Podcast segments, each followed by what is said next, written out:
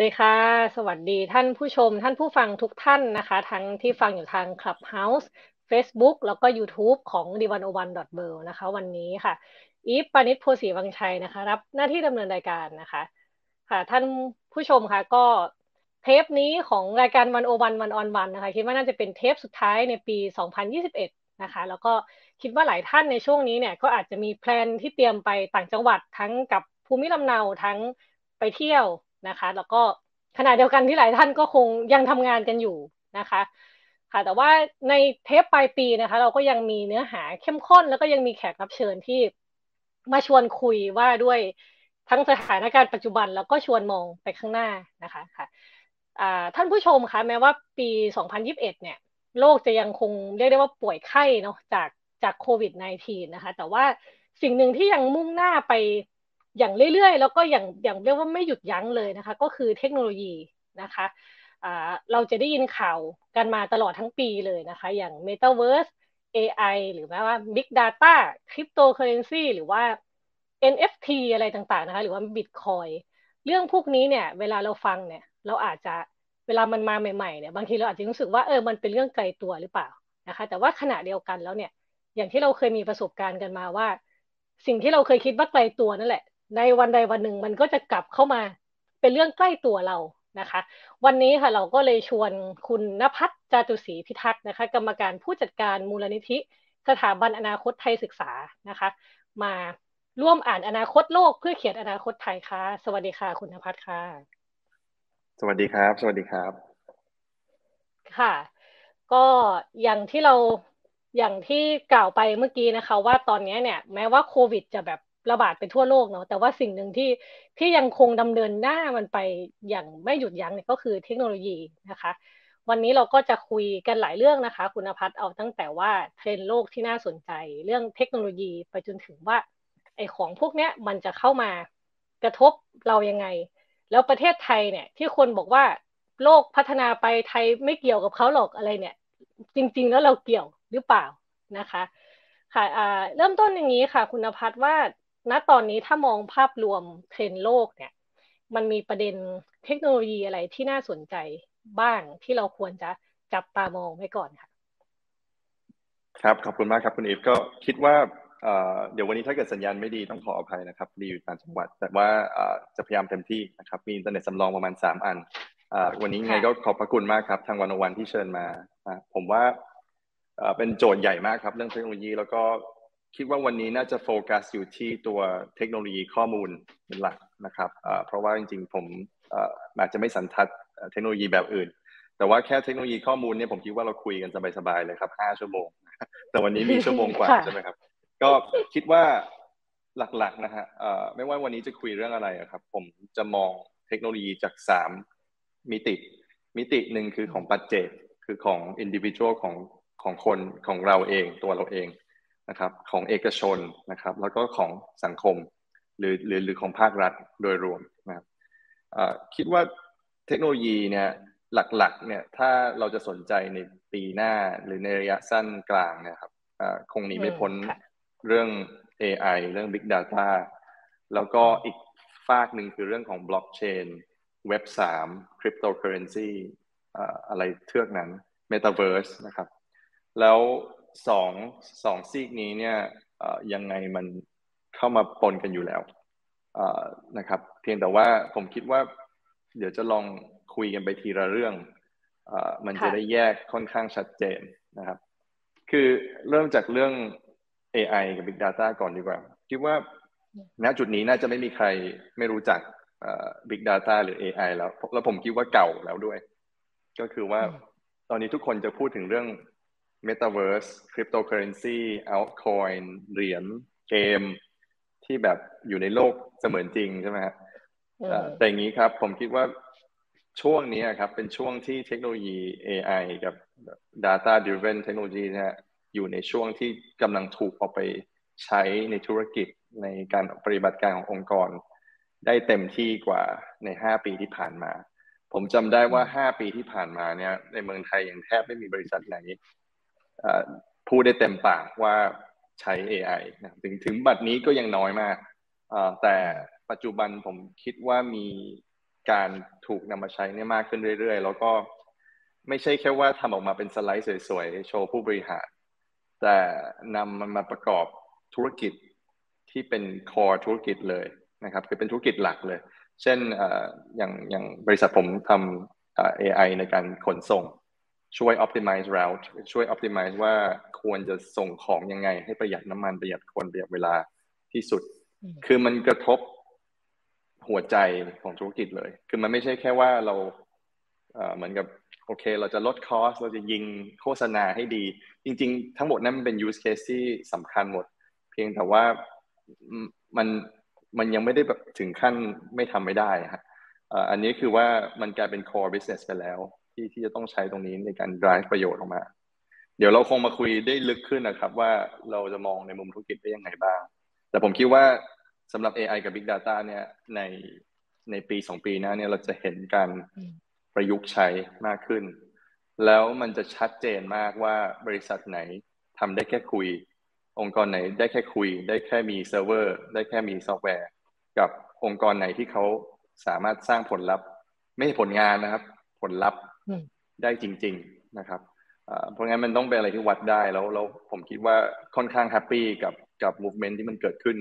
ถึงแม้มันจะยังไม่ได้ออกมาเยอะเท่าที่เราอยากนะครับ จริงมันติดอยู่ที่บุคลากรด้วย จริงถ้ามีเวลาคุยเรื่องบุคลากร เพราะว่าเรามันมีไม่พอครับน้อยมากๆ คนก็หน้าเดิมๆอยู่ใน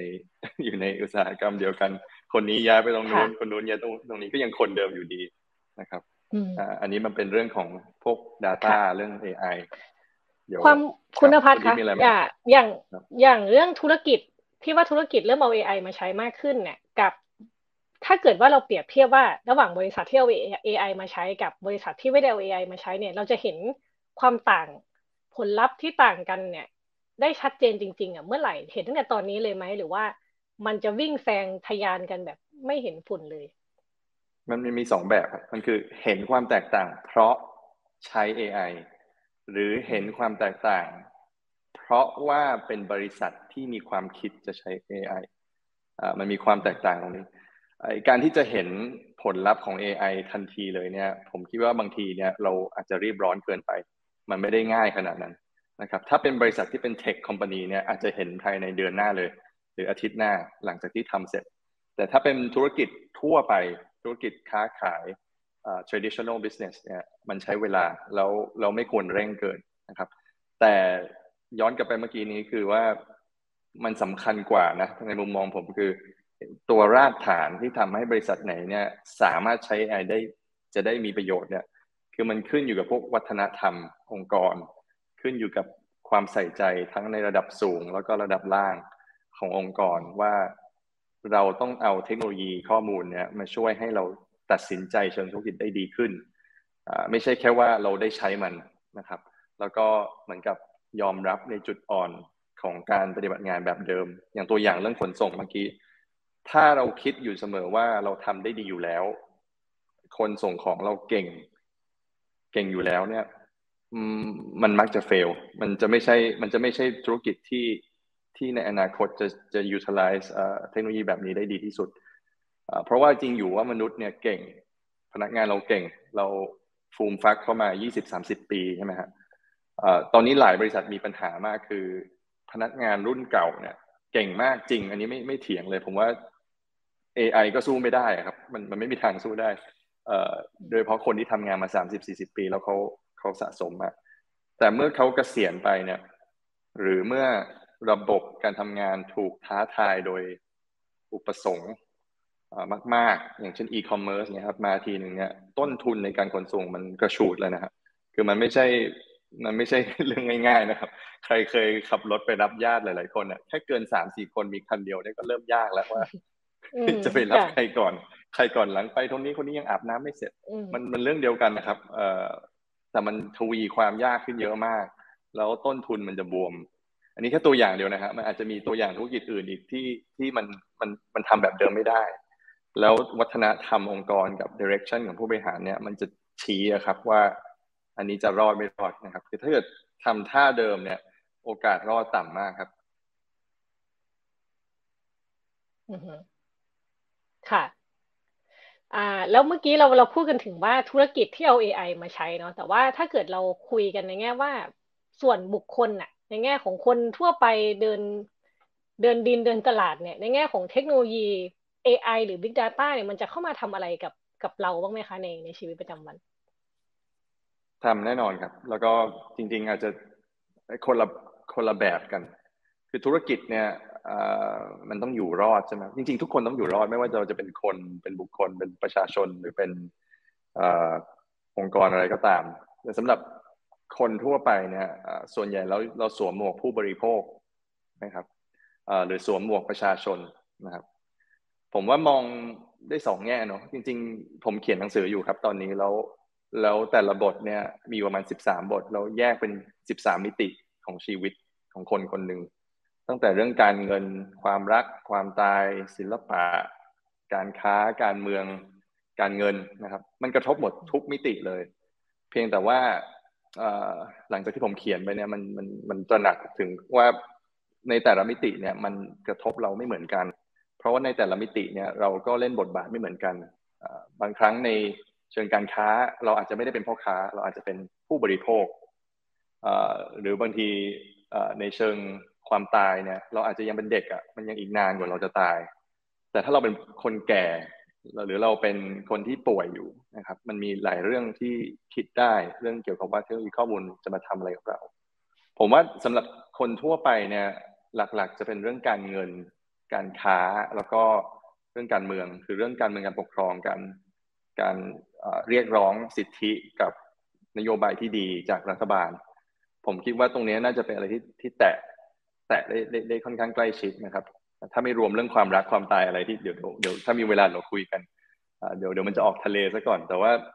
ถ้าถ้ามันพูดถึงเรื่องการค้าเนี่ย ผมคิดว่ากระทบเยอะแล้วก็อาจจะกระทบในเชิงที่เราไม่รู้ตัวครับ คือถ้าเกิดมันดีจริงเนี่ยเราต้องไม่รู้ตัวเราเราเราคิดว่ามันมีทั้งข้อดีข้อเสียนะครับข้อข้อดีเนี่ยคือเราควรจะได้รับบริการและสินค้าที่เราอยากได้โดยที่เราไม่ต้องนึกอย่างในหนังสือที่ผมเขียนเนี่ยผมเขียนถึงวันหนึ่งที่การช้อปปิ้งมันจะหายไป คือเราอาจจะไม่ต้องช้อปปิ้งนะครับ คือถ้าเกิดใครลองดูโมเดลของ Amazon ที่เขาโตในอเมริกาเนี่ย จะเห็นว่า ข้อได้เปรียบทางธุรกิจเขาเลยเนี่ยคือ คือการมอบ value proposition หรือหรือข้อเสนอให้กับลูกค้าที่แบบ ลูกค้าต้องโง่จริงๆอะถ้าเขาจะปฏิเสธอะคือ คือมันถูกมากถูกกว่าทุกที่ทุกที่รอบๆเขาอะสมมติตีเส้นหนึ่งไมล์สองกิโลอะไรเงี้ยครับ มันไม่มีทางหาดีลได้ดีกว่านั้นแล้วครับ มันการันตี แล้วก็เผลอๆมันกดปุ่มแล้วมันมาภายในวันนั้น เอ่ออย่างนี้ครับยกตัวอย่าง JIB ครับ ถ้าสั่งแล็ปท็อปอันนี้ผมประทับใจมากคือ ถ้าสั่งปุ๊บภายในสามชั่วโมงมาครับ ในกรุงเทพ แล้วก็ไม่ว่าจะกี่โมงด้วยนะ อันนี้ไม่ได้มีใครจ่ายเงินให้มาพูดนะ แต่คิดว่าน่าจะเป็นอะไรที่คนน่าจะจับต้องได้คือ คือมันแบบมันปฏิเสธไม่ได้ แถมได้หนังฟรี music ฟรี ได้ hard disk มาเก็บ คือเยอะเต็มไปหมด แล้วถามว่าเขาทำได้ยังไง เขาต้องเอา Data เนี่ยมาประมวลเยอะมากว่านภัทรน่าจะต้องการราคาประมาณนี้ ชอบแบบนี้นภัสจะเสียเวลามาดูสินค้าประมาณแค่ไม่กี่ไม่กี่นาทีหรอกแต่จะขี้เหนียวมาก เพราะว่าเป็นนักเศรษฐศาสตร์เพราะฉะนั้นเนี่ยถ้าเขาไม่กดซื้ออ่าอาจจะต้องแบบส่งอีเมล คอยย้ำไปว่าเฮ้ยราคาลดลงมาหนึ่งเปอร์เซ็นแล้วนะจะใจใจใจถึงซื้อหรือยังอะไรเงี้ย พอไปไปประมาณนะพักก็จะกดซื้อ ซึ่งมันก็มันก็รู้อยู่แล้วเพราะมันรันซิมูเลชันมาไม่รู้กี่ล้านครั้งแล้วแหละว่า มันจะมีนภัสแบบเป็นฝาแฝดเนี่ยในกองข้อมูลอีกเต็มไปหมดที่เขารู้แล้วแหละว่านภัสเนี่ยน่าจะอยากได้อะไรอะคือดูจากการช้อปปิ้งของผมมาทั้งหมดเนี่ยมันมีนภัสอีกคนหนึ่งที่มีทุกอย่างแต่เฮ้ยมันมีจักรยานสีสีแดงด้วยเนาะอันนี้อาจจะบอกอายุนะจักรยานสีแดง ก็มันก็อาจจะส่งจักรยานสีแดงมาให้ผมใน ในแอดใช่ไหมครับในในโฆษณา แต่ทีนี้ถามว่าแล้วแล้วช็อตต่อไปมันคืออะไร คือการที่มันสามารถส่งของอะไรก็ได้ให้ผมภายในหนึ่งวันเนี่ยแม้ว่าจะเป็นทวีปที่กว้างใหญ่ไพศาลเนี่ยแปลว่ามันต้องรู้แล้วแหละ ว่าเดี๋ยวมันจะต้องมีคนบางคนซื้อจักรยานคันนี้ เพราะนั้นมันต้องมามันต้องส่งมาจากไอ้กลางคลังสินค้ากลางมารอไว้แถวๆใกล้ๆอยู่แล้ว เพราะฉะนั้นมันอีก จริงๆ last mile มันก็ไม่อีกนิดนะฮะมันการส่งของระยะสุดท้ายเนี่ยมันมักจะสิ้นเปลืองแล้วก็โหดที่สุด แต่ว่าผมเชื่อว่าถ้าเกิดข้อมูลมันเยอะพอมันมันเดาได้ฮะแล้วนั่นแหละครับในในหนังสือกำลังพูดถึง limit ของการช้อปปิ้งว่าสุดท้ายเผลอๆเราไม่ได้คิดอะฮะว่าเราอยากได้อะไรคือมันไม่มีความอยาก อยู่ดีๆเราก็ไม่รู้ตัวซื้ออะไรมามันก็มาที่บ้านเคยไหมฮะคนเราอยู่ดีเฮ้ยเราสั่งอันนี้ด้วยเหรอ แล้วมันก็มา หรือว่าเราฝันไปแล้วแบบตอนดึกๆตื่นขึ้นมาเออกดกดกดอ้าวค่ะตื่นขึ้นมาจริงๆเห็นมี BTC อยู่หลายๆเหรียญอะไรอย่างนี้หรือเปล่าครับเห็นเห็นคนก็บ่นจริงๆ เอาแค่ว่าตอนเนี้ยที่เล่น Facebook เนี่ยแค่เลื่อนไปเนี่ย แค่คุยกับเพื่อนถึงไม้ถูพื้นหรืออะไรสักอย่างเนี่ย มันก็ขึ้นมาหน้าฟีดโดยที่แบบ เรากับว่าล่วงรู้ความคิดเข้าไปในในสมองเราแล้ว อันนี้คือเป็นกระบวนการทำงานแบบเดียวกันกับที่คุณ นภัสคล้ายๆครับคล้ายๆครับก็เป็นเป็นพวก machine learning อาจจะเป็น reinforcement learning ที่ที่อยู่ในในใน Facebook ที่เขาต้อง optimize ว่าสมมติลูก user แต่ละคนเข้ามาเนี่ยเขาควรจะจัดสรรเมนูของ newsfeed ยังไงเพื่อให้เราเนี่ย generate เงินมากที่สุดให้กับแพลตฟอร์ม มัน simple มากครับ แล้วก็เขาก็จะบอกว่าเราจะได้ประโยชน์ ซึ่งอันนี้ก็เถียงกันได้ว่าเราได้ประโยชน์จาก Facebook มากน้อยแค่ไหน นะครับคือ Facebook วันนี้กับ Facebook เมื่อ10ปีที่แล้วมันต่างกันมาก แล้วจริง ๆ อันนี้เป็นตัวอย่างดีครับเดี๋ยวอาจจะกลับมาคุยกันเรื่องแล้วแล้วอย่างเว็บสามเนี่ยซึ่งเป็นโลกถัดไปของอินเทอร์เน็ตเนี่ยมันต่างกับเศรษฐกิจแพลตฟอร์มที่อยู่ในเว็บสองอย่าง Amazon Alibaba Facebook Instagram ยังไง แล้วมันดีหรือร้ายกว่า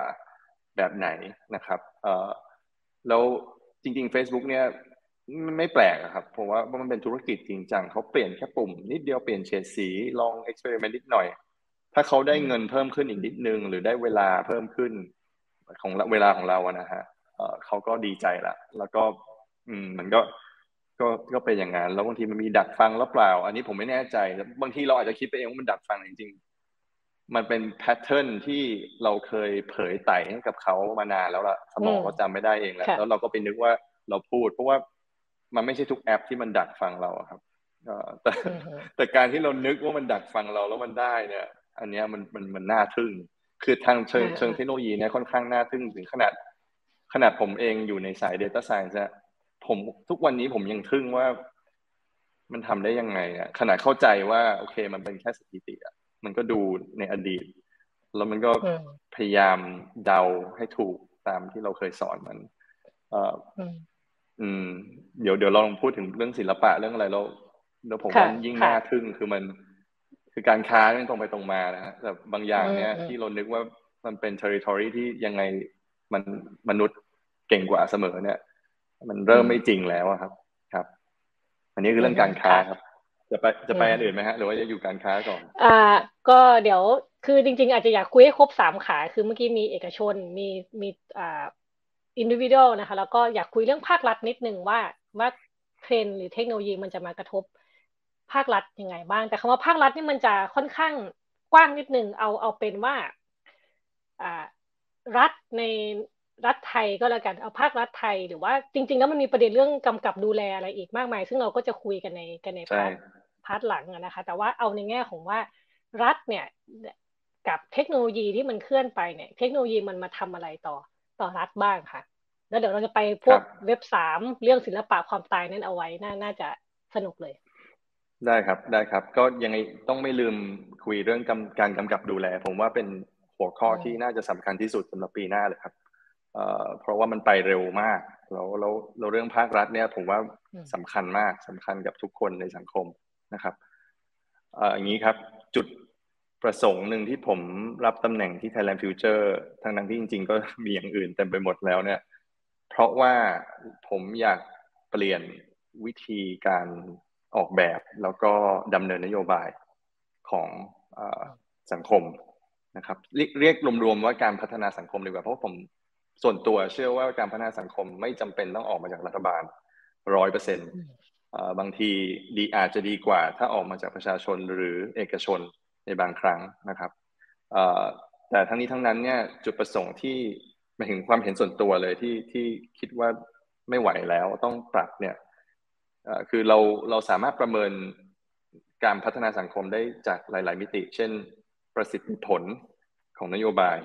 นั่นก็คือว่าประเทศเราดีขึ้นกว่าเมื่อวานหรือเปล่า ถ้าเกิดมันไม่ดีขึ้นกว่าเมื่อวานเนี่ย แสดงว่ากระบวนการคิดการทำเนี่ยมันผิดนะครับอันแรกคือประสิทธิผลนะฮะคือ effectiveness อันที่สองคือประสิทธิภาพ คือใช้เงินใช้ทรัพยากรใช้เวลาข้าราชการใช้ tax money ใช้เงินภาษี คุ้มหรือเปล่า ออกกฎหมายออกนโยบายออกมาได้รวดเร็วทันใจทันเทคโนโลยีหรือเปล่านะครับ แล้วอันดับสุดท้ายก็คือเรื่องความเป็นธรรมความเสมอภาคผมคิดว่าสำหรับสำหรับเมืองไทยนี่ค่อนข้างล้มเหลวแทบจะทุกด้านเลยมีแค่บางด้านที่โอเค อย่างคืออย่างคือเราแล้วมันไม่ใช่ว่าเรา เมืองไทยล้มเหลวอยู่ประเทศเดียวนะจริงมันก็หลาย ๆ ประเทศที่ผ่านมาก็ไม่ได้ดีนะแต่ของเราเราเป็นพลเมืองไทยเราเรา ผมรู้สึกว่าปัญหามันเยอะมาก แล้วก็บางปัญหามันดองมาเป็นสิบปี มันไม่ใช่เพิ่งจะมาที่ปีนี้นะครับปัญหาเรื่องหนี้หรือเรื่องการทำงานอย่างไม่เข้าขากันระหว่างกระทรวงหรือหน่วยงานเนี่ย มันเป็นปัญหาที่ตั้งแต่อาจจะก่อนผมเกิดด้วยซ้ำ แต่พอมันมาเจอวิกฤตนะครับ มาเจออะไรที่ท้าทายมากๆ เนี่ยมันมันมันแสดงให้เห็นนะครับ ว่ากระบวนการแบบเดิมเนี่ยมันแก้ปัญหาใหม่ ๆ ไม่ได้ เพราะฉะนั้นแทนที่จะไล่แก้ทีละปัญหา เช่นปัญหาเกษตร ปัญหาทุนมนุษย์ ปัญหาการศึกษา ผมต้องการแก้ตรงแก่นของมัน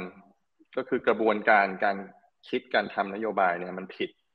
มันผิดตรงที่ว่า ในหลายแง่คือหนึ่งมันไม่ค่อยอิงกับหลักฐานเชิงวิทยาศาสตร์ยิ่งอันนี้อาจจะเป็นเรื่องเรื่อง mindset เรื่องอุดมการเวลาเราเรียนสังคมด้วยว่าคือการเมืองการปกครอง หรือการพัฒนาสังคมรัฐศาสตร์ มันฟังดูเป็นอะไรที่ศิลซึ่งไม่ผิด ผมคิดว่ามันก็ยังเป็นศิลแต่การวัดผลลัพธ์ ผมไม่คิดว่ามันควรจะเป็นศิลมันควรจะเป็นวิทยาศาสตร์มาก อาจไม่ถึงขั้นว่าต้องไปตีพิมพ์วารสารก่อนถึงจะออกกฎหมายได้นะครับ ไม่งั้นอาจจะต้องรอห้าปีอะไรเงี้ยแต่ก็ยังอาจจะเร็วกว่าบางกฎหมายที่เรารอแล้วยังไม่แก้นะครับ อย่างกฎหมายฟินเทคบางอัน อันนี้ผมบอกตรงๆรอมาสิบหกปีแล้ว ยังไม่มีรัฐมนตรีท่านไหนเซ็น ซึ่งก็ตลกมากนะครับ อันนั้นเป็นอันหนึ่งก็อันนั้นก็เป็นเรื่องหนึ่งใช่ไหมครับนี่ลืมเลยนะครับว่าจะพูดถึงอะไร แต่ว่าคิดว่าโอเค อันนึงคือเรื่องประสิทธิภาพแล้วก็ไม่มี ไม่ค่อยมีหลักฐาน อันที่สองคือมันมักจะเกิดขึ้นในห้องที่ปิดประเด็นนี้ครับ มันจะลิงก์กับเรื่องเว็บสามเรื่องเรื่องคริปโตเคอเรนซีเรื่องเรื่องเมตาเวิร์สจริงๆไม่ไม่เกี่ยวเมตาเวิร์สเกี่ยวกับเรื่องอุดมการณ์ของโลกบล็อกเชนคือตรงนี้เนี่ยสำคัญตรงที่ว่าจริงอยู่เราอยากพัฒนาสังคมเราอยากให้สังคมไปได้ดี แต่มันมีหลายวิธี บางทีเราเลือกผู้ใหญ่บ้านเราเลือกผู้นำลัทธิหรือคนที่มันเก่งมากๆ อย่างในอดีตเนี่ยผมคิดว่าถ้าเป็นผมผมก็เลือกคนแก่ เพราะว่าเขาอยู่มานานกว่าเขาเห็นดวงดาวเขารู้ว่าอะไรกำลังจะมาภูเขาไฟกำลังจะปะทุฟ้ามันผ่าลงมาที่แอสเท็กแน่นอนละผมไม่เลือกไอ้หนุ่มที่ไหนหรอกถูกไหมครับแต่ณวันนี้เนี่ยโลกมันเปลี่ยนไปเยอะนะครับ มันควรจะวัดผลลัพธ์ผลลัพธ์ของสิ่งที่ทำนะครับ แค่นั้นไม่พอ บางทีเนี่ยผมคิดว่าหลายๆ challenge ที่เราเจอเนี่ย มันยากถึงขั้นที่ว่า อาจจะไม่มีมนุษย์คนไหน ไม่มีคนไทยคนไหนเลย หรือแม้กระทั่งสิบคนที่เป็นขึ้นมาเป็นรัฐมนตรีหรือเป็นระดับสูง ที่เขาจะแก้ปัญหาให้พวกเราได้ครับ อันนี้อาจจะ extreme เนาะคือผมว่าบางปัญหาเนี่ยมันโอเคในการเลือกคนขึ้นมาหยิบมือหนึ่งที่เป็น expert เนาะแล้วก็แก้มัน ผมเชื่อว่าส่วนใหญ่แล้วยังแก้ด้วยวิธีนั้นได้ แต่ว่า บางครั้งเนี่ยมันอาจจะเป็นโจทย์ที่อาจจะดีกว่า หรือเป็นธรรมกว่าหรือเหมาะสมกว่าสำหรับบรรทัดฐานทางสังคมที่เราจะเปิดช่องการออกนโยบายเนี่ย ให้เป็นห้องที่เปิด แทนที่จะเป็นห้องที่ปิด อย่างเรื่องนโยบายการเงินเนี่ยครับอันนี้เป็นตัวอย่างที่ดีที่สุดล้วเพราะว่ามันสวนกับอุดมการณ์ของระบบกระจายศูนย์ของบล็อกเชน หรืออย่างคริปโตเคอเรนซีบางอัน แบบตรงๆเลย คือเขาไม่รับ การที่เราจะมีคณะกรรมการนโยบายการเงิน ที่มีคนอยู่เจ็ดแปดคน หรือแม้กระทั่งอยู่ในสหรัฐนี่อาจจะมีแค่คนเดียวนะบางครั้ง คือถ้าใครจำเรื่องตอนคริสิสได้คือ มีลุงเบนอยู่คนเดียวครับ ทุกคนอ่านปากลุงเบนว่าลุงเบนจะพูดอะไร แล้วก็ไปเทรด ไปเก่งกำไรตรงนั้น หรือไปคือชีวิตเนี่ยเดิมพันกับลุงเบนหรือหรือหรือถ้าเป็นยุคยูโรคริสิสก็กับคุณมาริโอดากรีใช่ไหมฮะก็ คือคือดูแค่นั้นเลยครับว่าเขาจะบาซูก้ากันตรงตรงไหน อ่า แล้วก็คือคือมัน แล้วมันก็ตลกตรงที่ว่าถ้าสำหรับคนทั่วไปเนี่ยที่ที่เขาไม่รีเลทกับ นักเศรษฐศาสตร์ที่จบการศึกษาสูงๆ หรือไม่ได้เชื่อใจคนเหล่านั้น เนี่ยผมผมเชื่อว่าหลาย ๆ คนเนี่ยที่ที่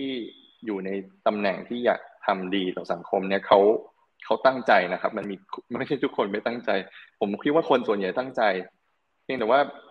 จากมุมมองคนที่อยู่ภายนอกเนี่ย มันรู้สึกเหมือนเขาไม่มีสิทธิ์มีเสียง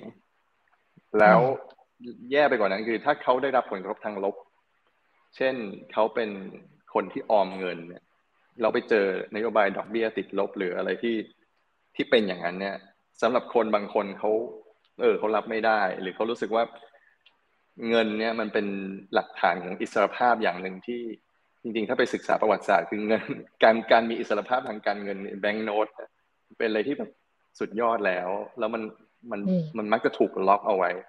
นะครับถ้าเป็นคนที่เอ็กซ์ตรีมมากๆก็จะพูดไปถึง conspiracy theory อะไรเยอะแยะเลยนะสมมุติเราไม่พูดถึงตรงนั้น เออทำไมเราถึงไม่มีอำนาจ หรือสิทธิ์มีเสียงในการกำหนดสิ่งเหล่านี้นะครับ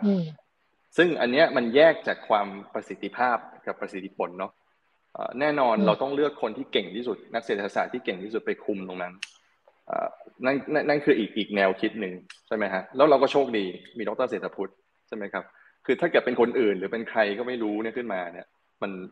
อันนี้มันไม่โอเคนะฮะคือมันคุมทุกชะตาชีวิตในเศรษฐกิจเลยนะฮะนั่นแหละครับ มันจะมีมันจะมีสองมุมนี้ ซึ่งผมเนี่ยผมผมตั้งใจว่า อยากจะลองทดลองดูว่า นโยบายในประเทศไทยมันจะปรับออกมาได้ดีขึ้น ทั้งสองสัปดาห์นี้ได้บ้างหรือเปล่า ซึ่งมันจะกลับมาสู่เรื่องเทคโนโลยีครับคือถ้าไม่มีเทคโนโลยีข้อมูลเนี่ยมันจะทำทั้งหมดนี้ไม่ได้ ถ้าเป็นเรื่องประสิทธิภาพประสิทธิผลเนี่ยคุณต้องเอา Data ทำการทดลอง แล้วหาหลักฐานเชิงสถิติว่า คุณทำนโยบายกอไก่ขอไข่ไปแล้วเนี่ย มันได้ผลเท่าไหร่ แล้วมันดีกว่าออปชันอื่นยังไง แล้วมันคุ้มมันมี ROI ไหม rate of return มันเท่าไหร่ เสร็จแล้วเท่านั้นไม่พอมันต้อง balance กับการเปิดรับอะครับที่ที่มากกว่า public hearing public hearing เนี่ยบางทีคนแทบจะไม่รู้ด้วยซ้ำว่ามันมีนะครับมันควรจะเป็นอะไรที่เข้าถึงได้ง่ายกว่านั้น แล้ว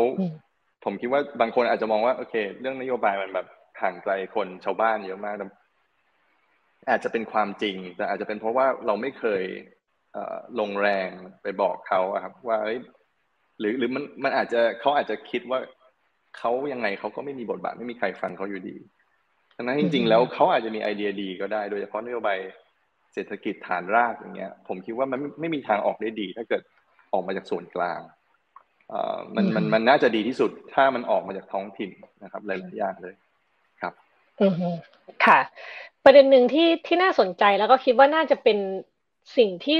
เป็นจุดเปลี่ยนสำคัญในการกำหนดนโยบายของภาครัฐนะคะ ก็คือเรื่องข้อมูลเนาะ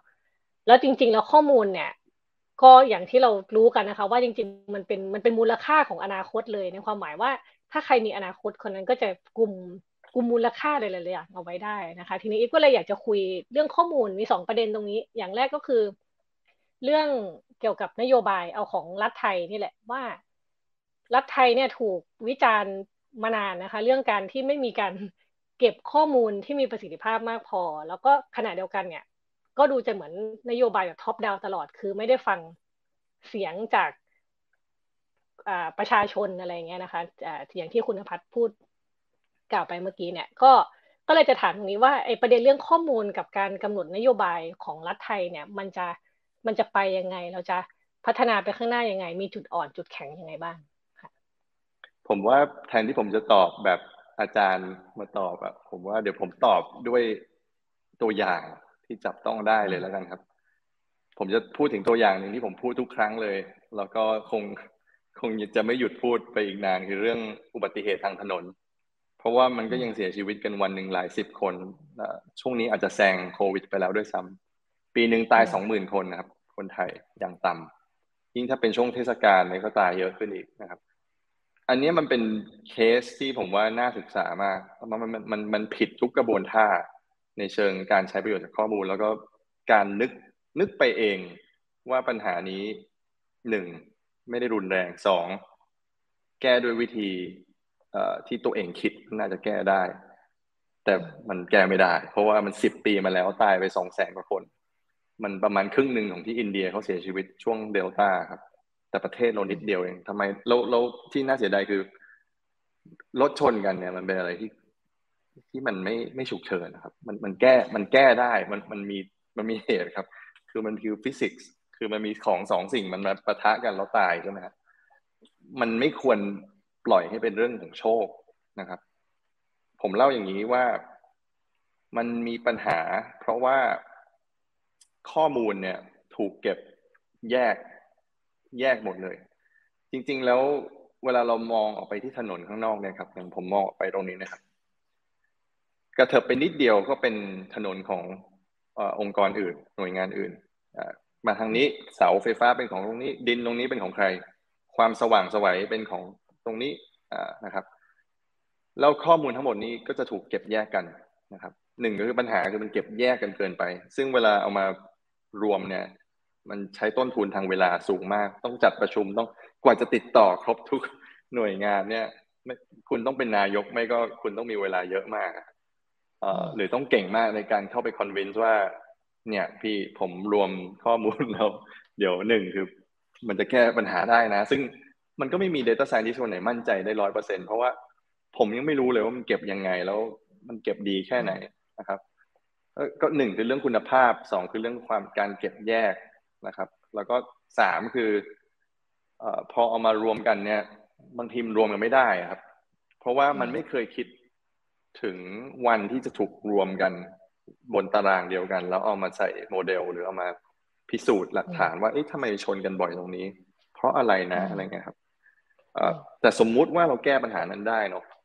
ซึ่งตอนนี้ดีขึ้นเยอะอตอนนี้ที่ผ่านมาเนี่ย DGA เขาช่วยรวมข้อมูลเหล่านี้นะครับ เขาเรียกว่าข้อมูลสามฐาน ซึ่งมันตลกมากมันมันเป็นข้อมูลคนตายบนถนนที่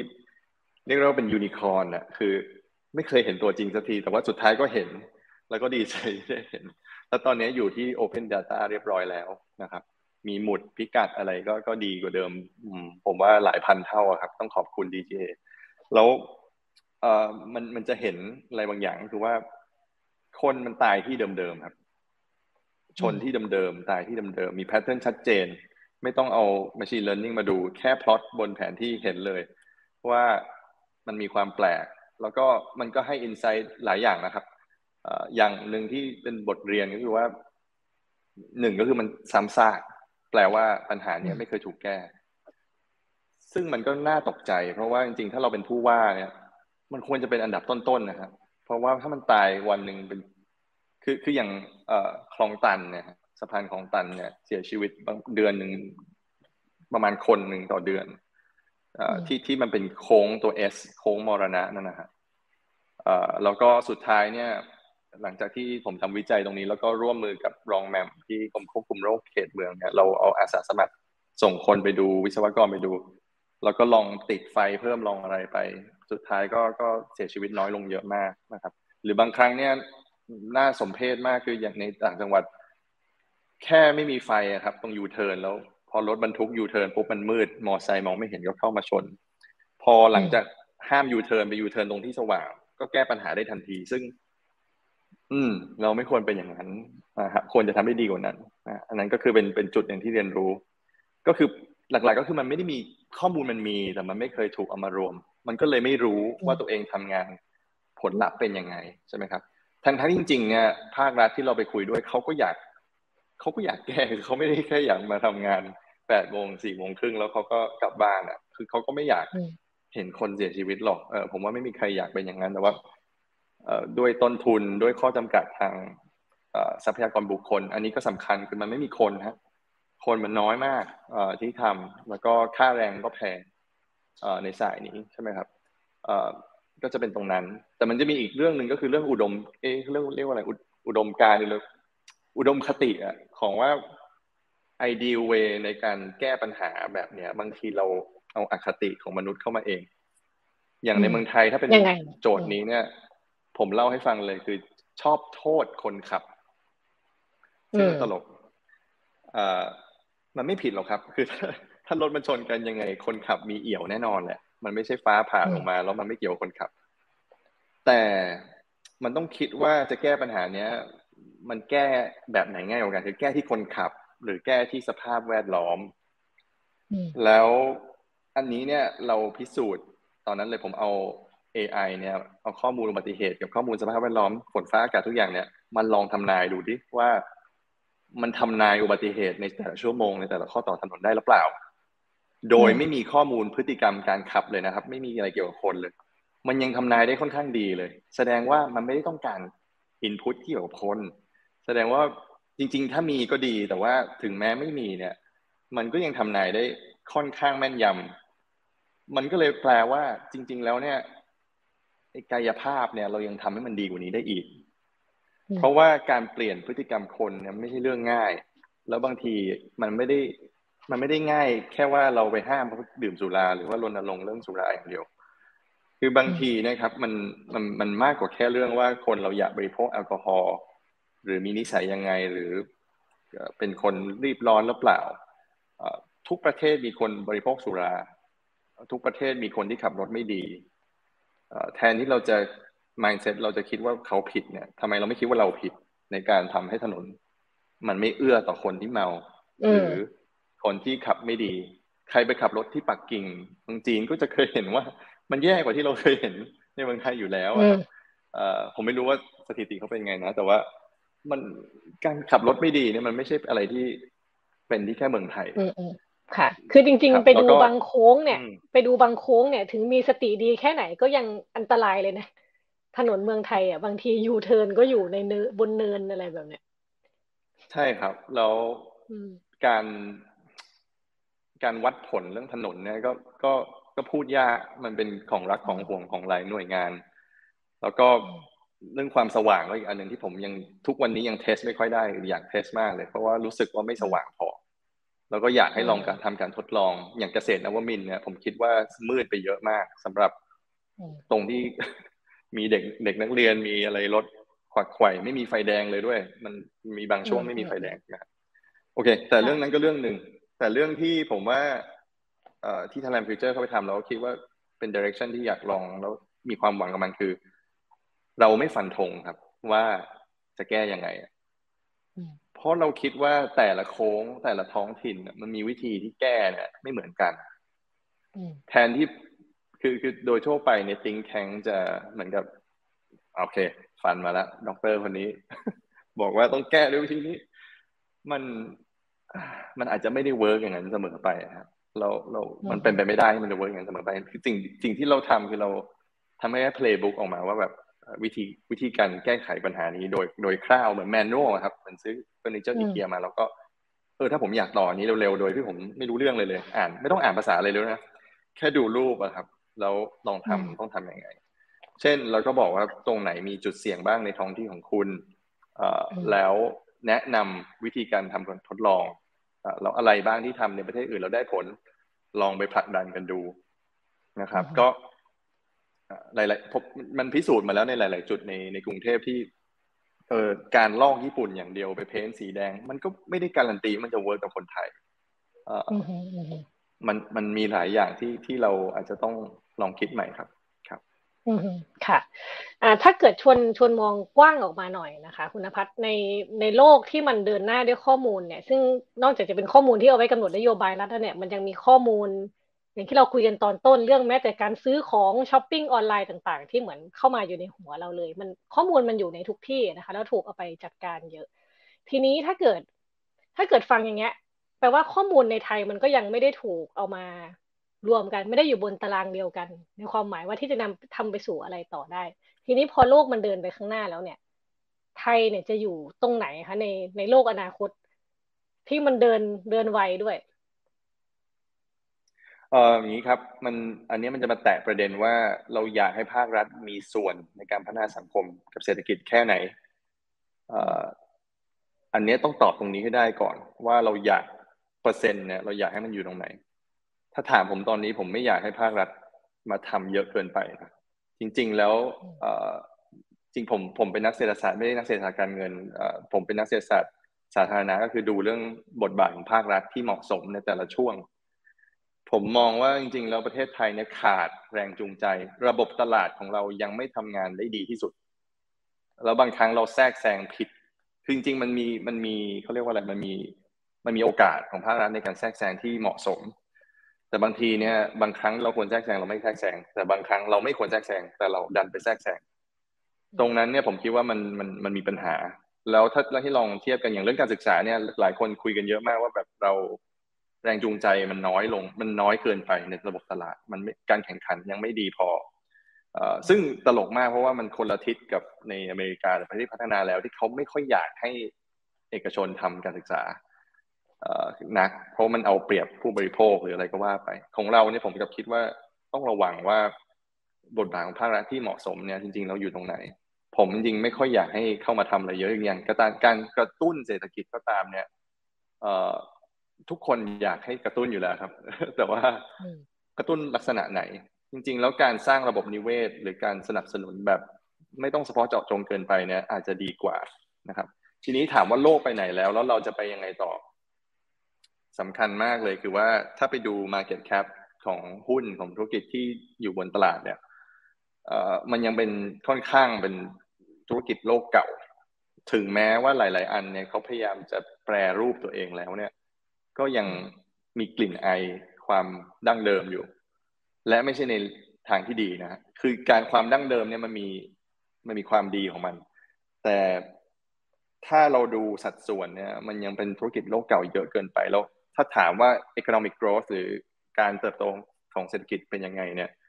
มาจากไหนเนี่ยมันไม่มาจากของเก่าแน่นอนฮะแล้วก็ไม่ได้มาจากการอัดฉีดด้วย คือถ้าการอัดฉีดเนี่ยมันก็เหมือนการเอาน้ำจากกระบอกหนึ่งไปลงอีกบ่อหนึ่งนะครับ แต่ทั้งบ่อนะก็ยังอยู่ในประเทศเดียวกัน มันไม่ได้เกิดอะไรใหม่ขึ้น มันเป็น redistribution การโตของประเทศการการพัฒนาของสังคมเนี่ย มันจะมาจากการที่ว่าเรา ถึงแม้เรามีคนมีผมกับคุณสองคนเนี่ย แต่เราสร้างอะไรที่มีคุณค่าได้มากกว่าเมื่อวานซึ่งมันจะทำได้ก็ต่อเมื่อมันมีเทคโนโลยีในการผลิตที่ดีขึ้น หรือมีตลาดส่งออกที่อยู่ดีดีมามันเยอะขึ้นอย่างสมมติเราจะพูดถึง Metaverse เนี่ยเป็นการส่งออกอีกหนึ่งประเทศ หรืออีกหลาย ๆ ประเทศที่เรายังเรายังต้อง explore เนี่ย อันนี้ก็เป็นอีก potential หนึ่งที่ผมคิดว่าสำคัญมากนะครับ คือเป็นเพราะงั้นที่น่าเป็นห่วงคือเรื่อง การ adoption ของของเทคโนโลยีแล้วผลักมันเป็นให้ได้กลับมาเป็นเงินให้เร็วที่สุดนะครับ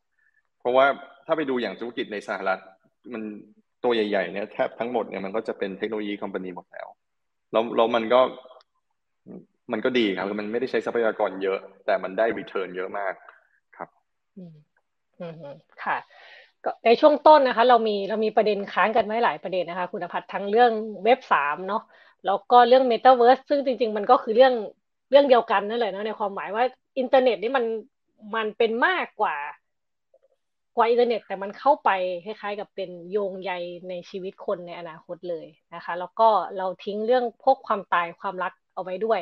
คือคิดว่าจริงๆแล้วเนี่ยเรื่องพวกนี้มันเชื่อมโยงกันหมดนะคะ กับนโยบายรัฐที่เราคุยกันมาเหมือนเรื่องรถชนรถอะไรพวกเนี้ยที่เราคิดว่าเออมัน ข้อมูลมันจะทำงานให้คนตายน้อยลงได้ได้จริง ๆ เหรออะไรแบบนี้นะคะ ทีนี้ก็เลยคุยถึงเรื่องเว็บสามนิดนึงค่ะ คุณพัฒน์ว่า ตอนนี้มันถึงไหนยังไงแล้ว แล้วมันจะมันจะมาสร้างภูมิทัศน์ใหม่ ๆ ในในชีวิตเราอย่างไรบ้าง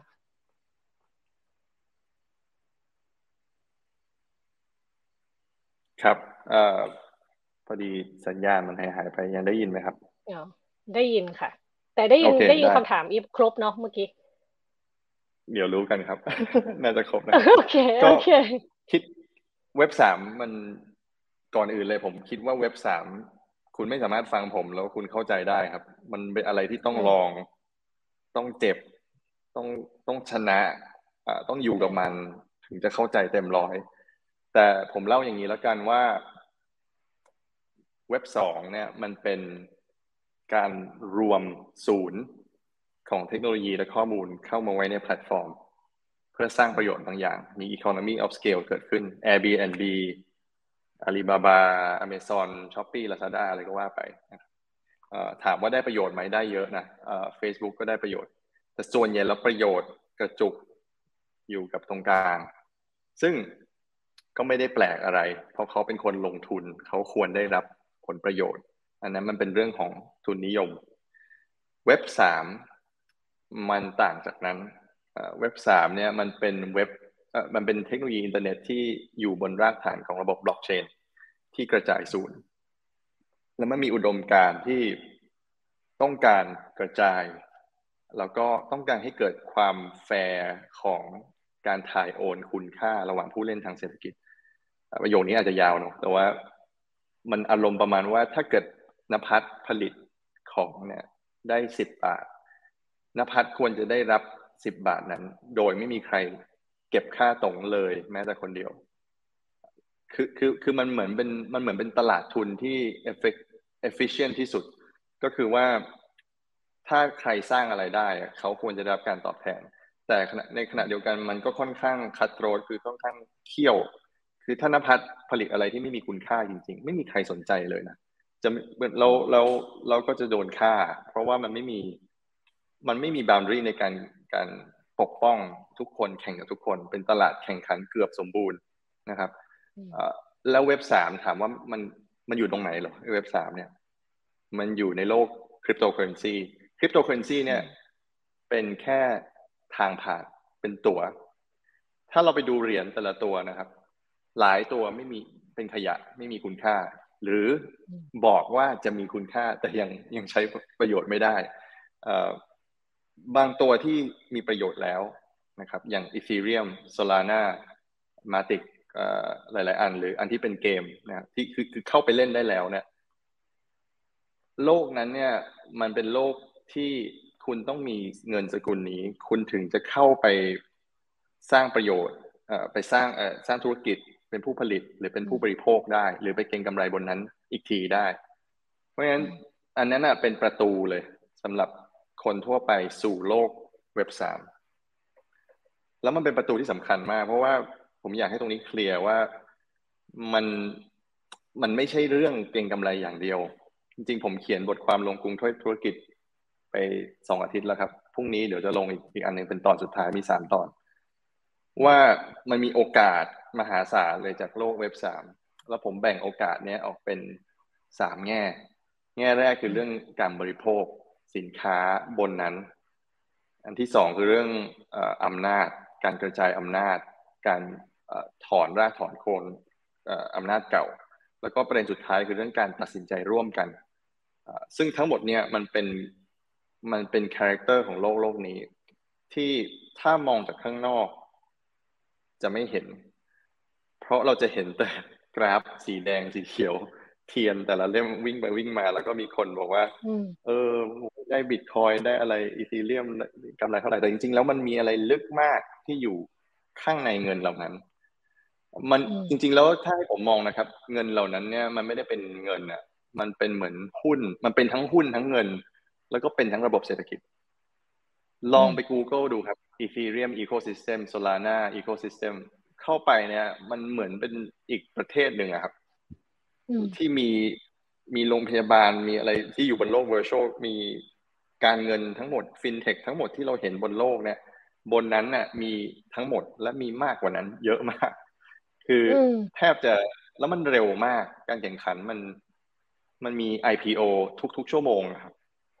คือการคือส่วนใหญ่เป็นขยะเนาะเก้าสิบผมว่าเก้าสิบห้าเปอร์เซ็นเนี่ยหลอกลวงแต่มันจะมีอีกห้าเปอร์เซ็นที่มันเป็นของจริงที่ วันนี้มันอาจจะยังดูเหมือนเศรษฐกิจคนป่าที่อยู่ในอยู่บนเกาะชาวเกาะ ยังไม่มีอะไรเลยน้อยมาก แล้วส่วนใหญ่ก็เป็นคนหลอกลวงเนาะเป็นพวกป่าเถื่อน แต่วันหนึ่งเนี่ยเกาะมันจะค่อยๆขยาย แล้วมันก็จะค่อยๆมีผู้เล่นในระบบนิเวศเหล่านั้น วันนี้เนี่ยมันอาจจะดูเป็นของเล่น อาจจะดูเป็น NFT อันนี้ซื้อรูปลิงรูปอะไรนะคริปโตพังอันละสิบสองล้านบาทมา ทำไมอะไรเงี้ยคือหลายคนไม่เข้าใจว่าซื้อทำไม เอ่อมันมีหลายเหตุผลมาก คือมันแล้วมันมีหลายอันที่ไม่ได้เอาไว้เก่งกำไรอะครับ คือคุณซื้อเพราะว่าคุณได้สิทธิ์ในการเข้าไปเป็นส่วนหนึ่งในนั้น ไปทำธุรกิจในนั้น ไปแล้วแต่มันมีมันมีหลายหลายสาเหตุมาก แล้วคิดว่าตรงนี้เนี่ยเป็นโอกาสดีมากสำหรับคนไทยในทุก ๆ แง่เลย คือแง่ แง่หนึ่งเนาะการค้าเนี่ย ผมคิดว่ามันมีความไม่แฟร์ไม่ใช่แค่ในเมืองไทย แต่ความไม่แฟร์ต่อนัก creator ผมใช้คำว่า create นัก create นะคนไทยใช้คำว่านัก createก็คือเป็นคนสร้างสรรค์นะครับ เช่นดีไซเนอร์ออกแบบแต่งเพลงหรืออะไรก็แล้วแต่วาดเขียน มักจะไม่ได้รับ economic benefit ไม่ได้รับผลประโยชน์เท่ากับ ถ้าจะเอาภาษาเนิร์ดเลย คือไม่เท่ากับ marginal product ที่ตัวเองผลิตมาให้กับสังคมเศรษฐกิจ มักจะได้แค่เศษเสี้ยว แล้วแพลตฟอร์มเนี่ยเป็นคนเก็บ ไม่ว่าเป็นแพลตฟอร์มเทคหรือจะเป็นพ่อค้าคนกลาง หรือเป็นคนที่มีอำนาจตลาดสูง อาจจะเป็นนายตัวเอง จริงๆ เรื่องนายเนี่ยนายกับพนักงานเนี่ย ก็เป็นอีก relationship หนึ่งที่จะโดนกระทบเยอะมาก เพราะว่าในโลกเว็บสามมันมันยากมากที่จะจ่ายเงินเดือนครับ จริง ๆ แล้วโลกเว็บสามมันเป็นโลก entrepreneur มากคือ คุณมาอยู่กับผมเนี่ย คือคุณต้องได้คุณต้องได้ benefit ที่ที่มี incentive อะไรกันก็คือว่าผมอาจจะไม่จ่ายเงินคุณเลยอะแต่ว่าถ้ามันไปก็ไปด้วยกันคือเหมือนกับให้หุ้นแทน แล้วมันเป็นมันเป็น normal practice แล้วถามว่าแรงจูงใจอย่างนี้ดีไหมโอ้โห มันยิ่งกว่าดี ถ้าเราไปดูนะครับ ธุรกิจในโลกเว็บสามมันไม่หลับ มันมีคนอยู่ทุกไทม์โซน ตื่นกันตลอดเวลาทำกันตลอดเวลา แข่งกันตลอดเวลา ถามว่าแล้วมันจะไม่โตได้ยังไงครับ เศรษฐกิจนี้ คือถ้าเกิด คือ คือแน่นอนมันจะมีขยะเยอะ แต่ว่าตัวที่มันดีเนี่ย มัน มัน มันไม่มีทางที่มันจะไม่โตครับเพราะว่ามัน มันทำกันตลอดเวลา แล้วอินเซนティブอ l i g n หมด มันไม่มีการที่เราจ่ายเงินคนฟิกซ์แล้วหวังให้เขาทำงานมากกว่าเงินเดือนไม่มี คือคืออาจจะมีบ้างแต่ว่าส่วนใหญ่แล้วคือเขาจ่ายกันเป็นเหมือนกับเป็นเป็นเป็นแชร์ไปนะ ซึ่ง อืม ส่วนประเด็นสุดท้ายก่อนจะยาวเกิน คือเรื่องการตัดสินใจร่วมกันเอ่อคงลงพรุ่งนี้ครับเอ่อแล้วมันเป็นเรื่องที่ผมว่าท้าทายการบริหารองค์กรและชาติมาก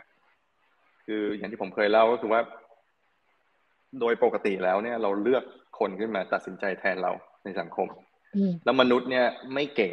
ในการตัดสินใจร่วมกัน ทั้งทั้งที่จริงๆแล้วมันเป็นสิ่งที่ทำให้โฮโมเซเปียนเนี่ยรอดมาจนถึงทุกวันนี้ ถ้าเราเราไปกลับไปดูประวัติของมนุษย์ สิ่งที่ทำให้เราเหนือสัตว์ทั่วไปเนี่ยคือการที่เราตัดสินใจกันแบบ collective คือ collectivity แล้วมันมันค่อนข้างหายไปอะในในช่วงช่วงหลังๆ ที่อำนาจมันกระจุก แล้วก็ไม่ว่าจะเป็นทางทางอำนาจทางสังคม หรือเป็นอำนาจในเทคโนโลยีที่มันไปกระจุกกันอยู่ อัลกอริทึมบางตัว เท่านั้นที่มันจะตัดสินใจแทนเราทุกอย่าง เว็บสามเนี่ยมันเสนอทางออกทางหนึ่งขึ้นมาครับคงไม่มีเวลาเล่าว่ามันทำได้ยังไงแต่ว่ามันทำได้ แต่ถามว่ามันดีกว่าการตัดสินใจแบบนี้หรือเปล่าแบบเดิมเนี่ยหรือเปล่า อันนี้อีกเรื่องหนึ่งต้องรอพิสูจน์ดูนะครับ ซึ่งอันนี้มันจะนำมาสู่เรื่องกำกับดูแล ไม่รู้คุณอิฟเอาตรงนี้เลยไหมหรือว่า เอากำกับดูแล แต่ว่าขอถามนิดนึงว่าไอ้เว็บสามเนี่ย มันจะแบบสมบูรณ์พร้อมหรือว่ามันจะมากระทบตัวเราแบบคนทั่วไปเนี่ย เมื่อไหร่ เวลาพูดอย่างนี้มันดูเป็นคนกลุ่มคนเฉพาะอะอืมครับ ตอนนี้เนี่ยมันค่อนข้างเฉพาะอ่าแต่มันง่ายมากแบบมากแล้วอะถ้าใช้คอมพิวเตอร์เป็นรู้จักอินเทอร์เน็ต รู้จัก command line ผมตอนนี้เข้าได้แล้วสบายมาก ค่าธุรกรรมแล้วแต่ chain นะฮะ บางบางอันในค่าธุรกรรมศูนย์จุดศูนย์ศูนย์หนึ่งดอลลาร์ครับ จะโอนเงินกี่ร้อยล้านพันล้านก็ยังเป็นอย่างนั้นอยู่ ไม่ได้มีเท่านั้นนะแต่ว่าเออมันไม่ได้มีข้อจำกัดตรงนั้นแล้ว ก็ก็คือก็คือภายในปีสองปีนี้ไม่ผมว่าปีหน้าละฮะมันเร็วมากนะครับ คืออย่างที่ผมบอกคือ ถ้าเกิดคุณ IPO กันทุกชั่วโมงอะฮะถึงแม้มันจะขยะเก้าสิบห้าเปอร์เซ็นต์นะหรือเก้าสิบเก้าเปอร์เซ็นก็ตาม แต่ถ้าเกิดมันทำกันทุกชั่วโมงเนี่ย แล้วมันมี มันมีกิจกรรมกันตลอดยี่สี่ชั่วโมงเนี่ย มันเร็วครับ ผมคิดว่าภายในภายในปีหน้ามันมันมันคืออีกจุดหนึ่งที่เป็นจุดสำคัญนอกจากเรื่อง เมื่อกี้ลืมพูดไปคือเรื่องค่าธุรกรรมถ้าค่าธุรกรรมมันยังแพงเนี่ย เป็นไปไม่ได้ที่มันจะเกิดระบบนิเวศมันมันไม่มีทางเกิดระบบเศรษฐกิจได้ ถ้าอีทีเรียมยังเป็นอย่างนี้อยู่ ที่คุณกระดิกแค่นิ้วนิ้วสองนิ้วเนี่ยคุณเสียไปหมื่นหนึ่งละยังไม่ ยังไม่ทันทำอะไรเลยใช่ไหมเออมันมีค่าธุรกรรมสูงมาก แต่มันถ้าค่าธุรกรรมมันถูกลงอย่างที่มีเชนอื่นๆมาเนี่ยอืมมันคนละเรื่องแล้วครับ คือคนจะเริ่มไม่อยากใช้ธนาคารแบบเดิมแล้วเนี่ย อันนี้เป็นประเด็นสำคัญที่ผู้กำกับดูแลต้องต้องลอง ต้องลองสัมผัสความสะดวกดู ในการโอนเงินบนบนบนโครมอะไม่ต้อง KYC ไม่ต้องทำอะไรเลย มันง่ายมากอะ แล้วมันมันมันจะง่ายกว่านี้อีก คือผมคิดว่าภายในไม่กี่วันนี้เนี่ย เดี๋ยวจะมี wallet ที่อยู่บนไอโฟนกับ Android จริง ๆ แล้วมันมี wallet บางอันก็ใช้ได้แล้วในโทรศัพท์ แต่ว่าเมื่อมันสามารถซื้อของบน Metaverse ซื้อของเว็บ3ได้ง่าย ๆ เหมือนเวลาเราซื้อสติกเกอร์ในไลน์อะไรเงี้ย มันจะผมว่ามันจะค่อนข้าง mainstream แล้ว คือตอนนี้คนส่วนใหญ่ที่ mainstream เข้ามา จะเป็นพวกดารา เพราะว่ามันแพง แล้วดาราเนี่ยต้องต้องต้องโชว์นิดนึงฮะ ก็มันมันยังแพงอยู่ของมันแพงมากเลยเอ่อแต่คือ ตอนนี้มันอาศัยอินฟลูเอนเซอร์ก่อน แต่ว่าเมื่อมันเข้าถึงง่าย ๆ ไม่ต้องมี create wallet เลยยากๆแล้วขอแค่กดลิงก์เดียวเราได้ wallet เปิดบัญชีทันทีหนึ่งหนึ่งคลิกเนี่ยเราไม่สนใจไม่ต้อง KYC เนี่ย อืม มาแน่ครับ แล้วผมเชื่อว่าหลาย ๆ คนก็อยากมีบ้าน อยากมีอยากมีที่บนบนโลกพวกนี้ ไม่ว่าจะด้วยเหตุผลอะไรก็ตามเนาะอ่าฮะอ่าฮะค่ะคิดว่ามามาเร็วแน่ครับ อ่า ทีนี้ฟังดูมันเป็นเหมือนอีกจักรวาลหนึ่งเป็นอีกรัฐหนึ่งเป็นอีกเกาะหนึ่งที่แบบยังไม่มีใครเข้าไปจัดการดูแลในเชิงแบบกฎหมายหรืออะไรแบบนี้นะก็เลยก็เลยจะคุยเรื่องการกำกับดูแลเนี่ยค่ะ คุณพัฒน์ว่า โอเคเอาว่าแล้วรัฐเนี่ยจะเข้าไปกำกับดูแลยังไงกับ โลกที่มันไปเร็ว แล้วก็เหมือนมันสร้างสร้างโลกขึ้นมาใหม่เลยอะเอางี้นะคุณเอฟผมผม ถ้าคุณอีฟถามผมคำถามนี้เมื่ออาทิตย์ที่แล้วเนี่ยผมจะตอบอันนี้ไม่ได้ แล้วผมเชื่อว่าถ้าเราคุยกันอีกครั้งหนึ่งภายในอีกครั้งหนึ่งในอีกอาทิตย์หนึ่งหรืออีกสักเดือนหนึ่งเนี่ยผมจะมีคำตอบที่ดีกว่านี้อีกแต่ตอนนี้เนี่ยความคิดผมคือ มันกำกับดูแลไม่ได้ครับ แล้ว ไม่ได้เป็นเรื่องที่ไม่ดีนะ จริง ๆ มันทำให้ผมคิดเยอะมากเลยว่า การกำกับดูแลเนี่ย แก่นของมันเนี่ยควรจะเป็นอะไร เพราะว่าถ้าเกิดเขา IPO กันทุก ๆ ชั่วโมงเนี่ยแล้วมันมีขยะ 90กว่าเปอร์เซ็นต์เนี่ยจะรู้ได้ไงว่าอะไรเป็นขยะ แล้วเราเราต้องเตือนทุกคนไหมเราต้องรับผิดชอบทุกอย่างที่มันเกิดขึ้นหรอ การที่มีคนปั่นแล้วทุบปั่นแล้วทุบแล้วคนเจ็บแล้วยานแม่ระเบิดหรืออะไรทุกอย่างแล้ว เราต้องไปช่วยเขาหมดเลยเหรออ่าแล้วเราจะหาสมดุลยังไง ผมผมคิดอย่างนี้ครับ ผมคิดว่า อันดับแรกเลยการกำกับดูแล เนี่ยต้องต้องดูว่าจริง ๆ แล้ว สิ่งที่ดีที่สุดที่ตัวเองควรจะทำเนี่ยมันควรจะมี principle แบบไหน เช่น ถ้าคิดแบบนักเศรษฐศาสตร์ก็คือคิดเรื่องมีน้ำอยู่ในแก้ว เมื่อมันกระเพื่อมไปทางซ้ายเนี่ย เราตกมันกลับมาทางขวา คือคือคือคิดในเชิงที่ว่าทำให้ทุกอย่างมันสมดุลเอ่อไม่ไม่มากไปไม่น้อยไปทำให้ระบบตลาดมัน work คือถ้าตลาดมันล้มเหลว เช่นมีคนมาปั่นมีอะไรอย่างนี้ ก็ต้องดูว่ามัน control ได้หรือเปล่า คือคือถ้ามัน control ได้เนี่ยแน่นอนมันต้องมันต้องมันควรทำแต่ถ้ามัน control ไม่ได้หรือมันเป็นบรรทัดฐานใหม่ ถ้าลองไปดูในเว็บสามไม่มีใครบ่นเลยครับ เรื่องปั่นหุ้นเรื่อง insider trade information ทุกคนปั่นกระแสหมด ไม่ว่าจะเป็นโครงการที่ดีหรือไม่ดีนะครับ ทุกคนทำ marketing ทุกคนถล่ม Twitter มีการนัดกันเลยว่าเนี่ยตอนนี้จะต้องไปถล่ม Twitter กับดาราคนนี้เพื่อให้เขามาซื้ออันนี้ เราก็จะดันราคาเราก็จะซื้อฐานราคาฐานคือมันมันเป็น normal practice ในโลกนั้น อาจจะเป็นเพราะว่าไม่มีองค์กรกำกับดูแลแต่ถามว่าเราเกิดอะไรขึ้นกับคนที่ลงทุน แรก ๆ แมงเม่าจะเจ็บก็คือโดนหลอก ทุกคนโดนหลอกหมด แต่พอเริ่มรู้แล้วมันทุกคนคิดได้ครับ ว่า มันมันคือความรับผิดชอบผมที่ผมจะต้องรู้ว่า เออ อันนี้ปั่น เออ อันนี้ไม่ดี อันนี้หลอกลวงแน่ๆคนนี้เคยหลอกลวงมาก่อน ผมต้องไปนั่งสืบว่า wallet ID คนนี้ เคยไปมีส่วนกับโครงการ หรือเดี๋ยวนี้เนี่ยผมว่าที่เก่งกว่านั้นคือ คนเนี่ยต้องการการกำกับดูแลนะฮะแต่อาจจะไม่ต้องการผู้กำกับดูแลในลักษณะเดิม คือมันตลกดีว่าผมคิดว่า direction ในเว็บสามที่มันจะ take เนี่ยคือมันจะ privatize regulator คคือแทนที่จะมีองค์กรบางองค์กรขึ้นมาเนี่ย มันมีไม่ได้ใช่ไหมครับมันขัดอุดมการณ์แล้วมันก็ทำไม่ได้อะมันจะมีธุรกิจที่คอยทำพวกเรตติ้งทำ เรดาร์ทำอะไรเงี้ยเพื่อให้เกิดความปลอดภัย อันนั้นขาหนึ่งนะอีกขาหนึ่งคือขาเรื่อง collectivity community ซึ่งอันนี้พูดตรงๆคือถ้าอธิบายไป ผมว่าไม่มีผู้ฟังคนไหนเชื่อผม มันเป็นเรื่องความไวเนื้อเชื่อใจครับ ของเพื่อนมนุษย์ แล้วในโลกที่มันต่ำทราม มันจะมีความใจถึงอะความ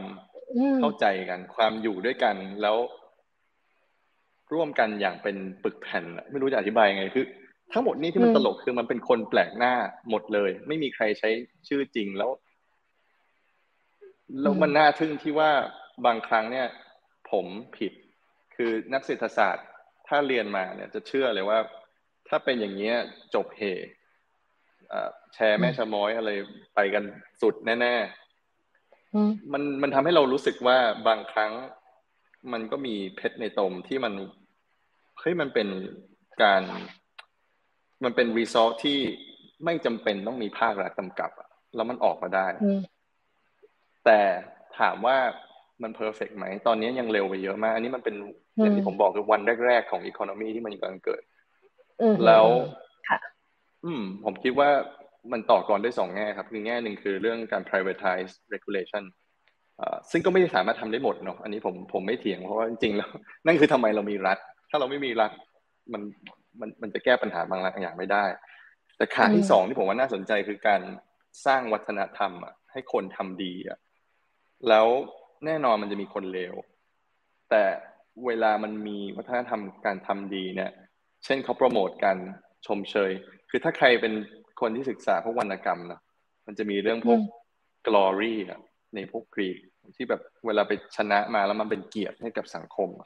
เออ มันเป็นความรู้สึกนั้น ซึ่งมันแปลกมากที่มันย้อนยุคแล้วมันมาอยู่บนแพลตฟอร์มที่มันใหม่มากแต่มันย้อนกลับไปถึงว่าเฮ้ยเราทำดีให้กับสังคมเรา คนมันชมเรา คนมันเฮเรา แล้วคนก็จะแบนคนที่คนนี้อีกแล้วเหรอ หรือคนนี้ทำทำไมทำอย่างนั้นเอ่อแล้วก็มันมี เออผมผมไม่รู้จะเล่ายังไงจริงๆคือมันมันต้องไปสัมผัสเองครับ อือค่ะในนั้นเนี่ยไม่มีสวรรค์ไม่อ่าฮะเชิญครับกำลังจะบอกว่าในนั้นไม่มีสวรรค์ในรกไม่มีสวรรค์นรกไม่มีใครมาตัดสินลงโทษใคร แต่ว่ากลไกทางสังคมมันจะเป็นไปเอง สรุปอย่างนี้ได้ไหมคะ ใช่ครับ มันไปของมันเอง แล้วก็ ทุกคนก็ต้องปกป้องตัวเองอะเพราะว่าปกติถ้าคุณอยู่ในโลกจริงเนี่ยคุณพึ่งธนาคารเยอะมาก คุณพึ่งตลาดทุนตลาดหลักทรัพย์พึ่งพึ่ง exchange ใช่ให้เขาเก็บเขาเป็น custodian ของ asset ของคุณแต่เมื่อคุณมาอยู่บนนี้แล้วเนี่ย บางทีคุณอาจจะต้องดูแลทุกอย่างของคุณเองอะคุณอาจจะมันคือมันมันโดนมันโดนจับข้างนอกได้ไหมมันสามารถโดนจับในโลกจริงได้ไหมนี่แบบเช่นในความหมายแบบไปทำผิดข้างใน เว็บสามอะข้างในโลกนั้นอะแต่ว่าตัวตนจริง ๆอะมาโดนจับอะไรแบบเนี้ยเหมือนเหมือนที่เวลาคนโกงกันทางอินเทอร์เน็ตอะอันนี้ผมผมไม่ได้เป็น expert ด้านด้านกฎหมายแต่คิดว่าถ้าถ้าถ้าตัวเราตัวกายหยาบเราอยู่ตรงไหนเนี่ยมันก็ยังมันก็ยังโดนได้ครับ ก็คิดว่าน่าแต่คือด้วยด้วยเหตุผลอะไรแล้วด้วยหลักฐานแบบไหนอะผมว่าก็น่าคิด เพราะว่าจริง ๆ แล้วถามว่าผิดหรือเปล่าบนโลกนั้น มันไม่ผิด มันมันไม่มีกฎหมายอะมันแต่มันมีกฎมันมันไม่มีกฎหมายในโลกที่เราอยู่ตอนเนี้ย ใช่ ไม่แต่บนนั้นก็ไม่มีข้างบนนั้นเนี่ย ส่วนใหญ่แล้วมันเป็นวัฒนธรรม ผิดศีลธรรม ผิดกี่ข้อที่เรามีหรือเปล่า ในแต่ละที่ที่เขามีกัน เอ่อก็มันก็เป็นอย่างนั้นครับซึ่งถามว่า perfect ไหมก็ยังไม่ perfect แล้วจริง ๆ พูดถึงเมื่อกี้พูดถึงการกำกับดูแลไม่ใช่แค่เรื่องดูแลความความมีมาตรฐานความมีเสถียรภาพ แต่มันเป็นเรื่องการพัฒนาด้วยนะบางครั้งใช่ไหมครับคือบทบาท regulator ไทยบางทีมันกว้างมาก มันไม่ใช่แค่ปกป้อง หรือดูแลเสถียรภาพบางทีมันต้องพัฒนาด้วย ซึ่งอย่างในโลกเว็บสามเนี่ยหลาย ๆ สังคมเนี่ยมันต้องมีการเลือกตั้งทีมขึ้นมา เพื่อมารัน แล้วบางทีเนี่ยต้องดูแลคลังเงินเนี่ยเยอะมากนะครับ Market Cap บางโครงการเนี่ยร้อยล้านดอลลาร์รันทั้งหมดเนี้ยโดยคนแปลกหน้าที่ไม่รู้จักกันแล้วมันก็ต้องเลือกตั้งกันว่าใครจะมาเป็นรัฐมนตรีคลังใครจะมาเป็นผู้ว่าแบงค์ชาติของตรงนี้ แล้วมันสุดท้ายมันก็เลือกตั้ง เพราะว่าเงินร้อยล้านดอลลาร์เนี่ย คงไม่อยากโหวตด้วยสติกเกอร์ครับ เออ คงอยากเลือกคนบางคนในนี้ที่แบบเฮ้ยเราไว้ใจคุณอะหรืออะไรเงี้ยสุดท้ายมันก็จะต้องมี balance ระหว่าง decentralize ร้อยเปอร์เซ็นกับกับการกระจุกขึ้นมานิดนึงครับ แต่แต่แต่ยังไงแล้วส่วนใหญ่เราก็ยังมีการโหวตมีอะไรอย่างนี้ครับ อือฮึค่ะ ก็จริง ๆมันยังยังมีอะไรหลายอย่างที่มันยังไม่ชัดเจนแน่นอนนะแล้วภาครัฐก็อาจจะยังไม่รู้ว่าจะเริ่มต้นตรงไหนด้วย ในการที่จะเข้าไปกำกับดูแล เดี๋ยวรู้ครับ ผมเดี๋ยวผมพาทัวร์เลยอ่าฮะครับ โอเคค่ะ ก็ตอนนี้มีคำถามประมาณสามสามสี่คำถามนะคะ แต่ว่าก่อนจะเข้าช่วงคำถามเนี่ย เรามีติดค้างกันไหมประเด็นเรื่องความรักกับความตาย ซึ่งอิมคิดว่าจริง ๆ คนฟังท่านผู้ชมเนี่ยน่าจะน่าจะสนใจด้วยว่า เทคโนโลยีโลกอนาคตข้างหน้า มันจะมาส่งผลต่อความรักเรายังไง ความตายเรายังไง หรือเราจะไปมีแฟนในโลกเมตาเวิร์ส เป็นแบบโลกสองใบจริง ๆ ในความหมายที่แบบว่ามีความรักสองโลกอะไรแบบเนี้ยอ่าอยากชวนคุณนภัทรคุยตรงนี้ค่ะก่อนก่อนจะเข้าช่วงคำถามค่ะ เอาเรื่องความรักก่อน แต่ไม่แน่ใจว่าความรักกับความตายก็อาจจะเชื่อมโยงกันอยู่เนาะมันจะเปลี่ยนไปยังไงบ้างคะใช่ครับใช่ครับเอ่อจริง ๆ เป็นความตายก่อนอาจจะอาจจะเหมาะกว่า คือตายก่อนแล้วค่อยรักใช่ไหมฮะตายก่อนแล้วค่อยรักได้ค่ะ คือคือคืออย่างนี้ครับในหนังสือเนี่ยหนังสือผม เป็นทั้งนิยายแล้วก็เป็นนอนฟิคชันเราจะแยกกันชัดเจนในในนิยายผมเนี่ยมันเป็นเมืองที่ทุกคนรู้รู้ว่าตัวเองจะตายเมื่อไหร่ครับแล้วถามว่ามันรู้ได้ยังไงครับย้อนกลับไปที่ไอตัวที่เราที่ผมเล่าเรื่องการทำนายอุบัติเหตุ จริง ๆ หลาย ๆ อย่างในชีวิตเราเนี่ย มันเริ่มทำนายได้ค่อนข้างค่อนข้างดีละ มันอาจจะไม่ได้แม่นร้อยเปอร์เซ็นต์แต่ผมว่า fast forward ไปในอนาคตประมาณเนี้ยเรื่องอายุไขเรื่องอะไร ถ้าถ้าเกิดอุบัติเหตุมันยังพอทำนายได้เนี่ย เรื่องอายุไขพฤติกรรมการทานอาหาร เรื่องยีนของเราผมคิดว่าอยู่ไม่ไกลเกินเอื้อมในการทำนายเดี๋ยวนี้มันมีบริษัทที่ผลิตยาบริษัทที่มีข้อมูลจีโนมเรา ข้อมูลแม้กระทั่ง diet เราไลฟ์สไตล์เราที่วัดจากตัว นาฬิกาหรือ wearables แล้วมันมีเป้าหมายหลายอันคือไม่ใช่ทุกคนคือคือมีผมว่า เป้าหมายไม่ใช่ว่าจะรู้ว่าจะตายเมื่อไหร่แต่เป้าหมายส่วนใหญ่แล้วคือจะยืดวันตายออกไป แต่การจะยืดวันตายออกไปเนี่ยมันแปลว่ามันต้องเข้าใจกลไกของความตายทางสถิติ อันนี้ไม่ไม่เกี่ยวกับไบโอโลจีไม่เกี่ยวกับชีววิทยา อาจจะเกี่ยวในเชิงทฤษฎี แต่ว่าส่วนใหญ่แล้วถ้าจะทำนายก็คือทำนายด้วยสถิติ การที่เรารู้ว่าเราน่าจะอยู่ถึงเมื่อไหร่ โอกาสรอดจะเป็นยังไงเนี่ย ผมไม่ว่ามันเปลี่ยนหลายอย่างนะครับแล้วก็มันจะเปลี่ยนในเชิงที่ว่าเราจะพเราจะวางแผนพฤติกรรมเรายังไงในวันนี้ เราจะมีปฏิสัมพันธ์กับคนอื่นยังไง ถ้าใครเคยอ่านเรื่องนิยายเอ้ยเดี๋ยวนะ เรื่องหนังสืออันนึง chasing daylight มั้งผมจำไม่ได้ละเป็นอันนึงของพระเอกชื่อ อืม ผมจำชื่อไม่ได้ แต่ว่าเป็นหนังสือที่ดีมากครับ แปลโดยคุณโตมอนเอ่อไปหาอ่านดูครับมันมันชัดเลยว่าพอรู้ว่าจะอยู่ได้อีกแค่ห้าเดือนหกเดือนก็ชีวิตเปลี่ยนลาออกจากการทำงานหนัก แล้วก็วางแผนกิจกรรมใหม่ อันนั้นเรื่องหนึ่งแต่มันจะมีอีกเรื่องหนึ่งคือว่า ชีวิตหลังความตายจะเป็นยังไง แล้วต้องเตรียมอะไรบ้าง ถ้าใครเทรดคริปโตกับเอัลคอยอะไรเยอะๆเนี่ยจะจะเข้าใจว่ามันจะมีคนบางกลุ่มที่อยาก หลับตาแล้วตื่นขึ้นมา 20 ปีผมผมผมไม่ได้บอกว่าเทคโนโลยี cryonics ที่ไปแช่แข็งแล้วมันจะมันจะ work นะที่เราแบบดูดูในหนังอะแต่ว่าชีวิตหลังความตายเนี่ย อันนี้มันเป็นเรื่องที่เราไม่รู้เนาะว่าเราจะเกิดได้จริงหรือเปล่าแต่สิ่งที่เกิดได้แน่ ๆ คือชีวิตดิจิตอลหลังความตาย อันนี้ร้อยเปอร์เซ็นไม่มีไม่ผมไม่ไม่ไม่ลังเลในการตอบเลยว่าจะเกิดได้หรือเปล่า คือเราเนี่ยเจเนเรตข้อมูลเยอะมากเกี่ยวกับตัวเรา ทั้งภาพเสียงแชทนะครับทุกอย่าง ซึ่งถ้ามันเยอะพอมันสามารถลอกก๊อปปี้ออกมาได้เป็นเป็นสิ่งที่เป็นตัวตนของเราในลักษณะนั้นได้ไม่ว่าจะเป็นเรื่องมรดกเรื่องอืมสมมุติลูกหลานเราอยากจะinteract กับเราในอนาคต การสร้างโฮโลแกรม หรือสร้างวิดีโอปลอมของเราขึ้นมา มันมันทำได้แล้วครับ แล้วมันทำได้ไม่ยากเอ่อ ซึ่งสุดท้ายแล้วเนี่ยจะเกิดอะไรขึ้นในหนังสือผมเล่าถึงวันหนึ่งที่อาจจะเป็นบริการที่ว่าเราอยาก interact กับคนที่เราคิดถึง หรือเราอยากจะภาษาไทยมันไม่มีเนาะมันคือ grief คือการ ไม่รู้จะแปลงไงอันนี้หาคนแปลเยอะมากแต่คือ ไม่ใช่การเศร้าโศกแต่การการยอมรับในความตายของคนรักอะ่ะมันจะเปลี่ยนแล้วไม่แน่ใจว่าดีหรือเปล่าอะคือคือ นี่คือถ้าถ้าไปตามข่าวเกาหลีจะมีคุณแม่คนหนึ่งที่เขากลับมาเจอกับลูกเขาใน VR ก็คือมาเจอกันในโลกเสมือนจริงที่มีคนสร้างขึ้นมา แล้วมีเสียงจับมือเกือบได้ครับถามว่ามันดีหรือเปล่าแล้วมันฟังฟังฟังแล้วอีฟนึกถึง นึกถึงซีรีส์เรื่อง Black Mirror ไม่รู้คุณพัฒน์เคยอ่าใช่มันมีอยู่ตอนหนึ่งที่ไปเลียนเลียนท่าทางไม่น่า spoil ก็เขาน่าจะ น่าจะรู้กันหมดแล้ว อืมค่ะ ใช่คล้าย ๆ กัน แล้วแต่อันนั้นไปไกลเนาะอันนั้นเขา involve robotics ให้ให้เหมือนมากๆ มีเนื้อมีหนัง ผมคิดว่านั้นน่าจะอีกนาน แต่ว่าถ้าถ้าเอา virtual เนี่ย ผมว่าผมว่าไม่นานอะ่ะมันเดี๋ยวนี้มันมี AI คุยกับเราได้แล้วแล้วการปลอมเราเนี่ยอย่างวิชั่นเนี่ยมันไม่มันไม่ค่อยยากแล้วอะสมัยก่อนมัน impossible นะ มันแบบเป็นไปไม่ได้ ตอนนี้มัน มันไปไกลมากครับ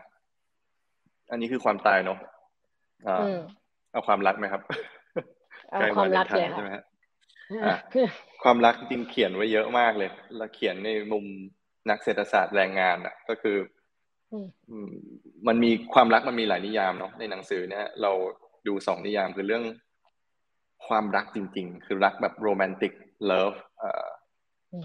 อันนั้นเนี่ย เกี่ยวกับเทคโนโลยีข้อมูลในเชิงหนึ่งนะครับ แต่มันจะมีความรักอีกอันหนึ่งคือการหาคู่ การมีคู่ครองการการแต่งงานนะครับ การมีความสุขกับคนคนหนึ่งการแข่งแย่งชิงดี เพื่อให้ได้แฟนที่ดีสวยกว่าหล่อกว่า เก่งกว่าฉลาดกว่า ตรงนั้นเนี่ยกระทบเยอะมาก ๆ แล้วสองประเด็นเนี้ยไม่ได้ไปด้วยกันได้ดีเสมอไป เราเราได้ยินเรื่องเดทติ้งแอปเยอะอ ไม่ได้ผิดแล้วมันผมเผอิญไม่ได้โตมากับมันแต่ถ้าเป็นเด็กรุ่นเด็กกับผมลงไปสักสิบปี เจนแซหรืออะไรนี้ลงไป มันเป็นเรื่องปกติมาก ที่เขาจะเดทกันบนแพลตฟอร์มแบบนี้ แล้วในมุมประสิทธิภาพของตลาดหาคู่เนี่ย ผมยกนิ้วให้คือมันแบบ มันแก้ปัญหา mismatch ของ demand supply ได้แบบดีมากๆ เออเราโดยเฉพาะช่วงโควิด คุณจะไปเจอใครคือมันมันไม่มันเป็นไปไม่ได้ด้วยทำเอ่อตรงนี้ผมว่าไม่ไม่เกี่ยง แต่เรื่องบางเรื่องเนี่ยมัน มันกลับไปที่เรื่องการค้าว่ามันทำให้เราลืมว่า เราทำทั้งหมดนี้ทำไม คืออย่างเรื่องการค้าเนี่ยมันคือการสนองสนองความต้องการในการบริโภคบางอย่างจริงๆแล้วถ้าเรามองความรักแบบนี้เนี่ย ว่าเราต้องการคนแบบนี้มีกันติ๊กติ๊กติ๊กเอาแบบนี้พ่อต้องเป็นแบบนี้แม่income verify มาแล้วนะว่ารวยกว่านี้ อะไรเงี้ยน่า swipe ไปอะเป็นยังไง มันอะบางคนอาจจะไม่เห็นด้วยกับผม โดยเฉพาะคนที่ยังหาคู่ไม่ได้ แล้วก็หายากอะหรือถูกใจยากผมว่ามันแฟร์นะเป็นเป็นเป็นการข้อวิจารณ์ที่ที่แฟร์ที่ที่จะไม่เห็นด้วย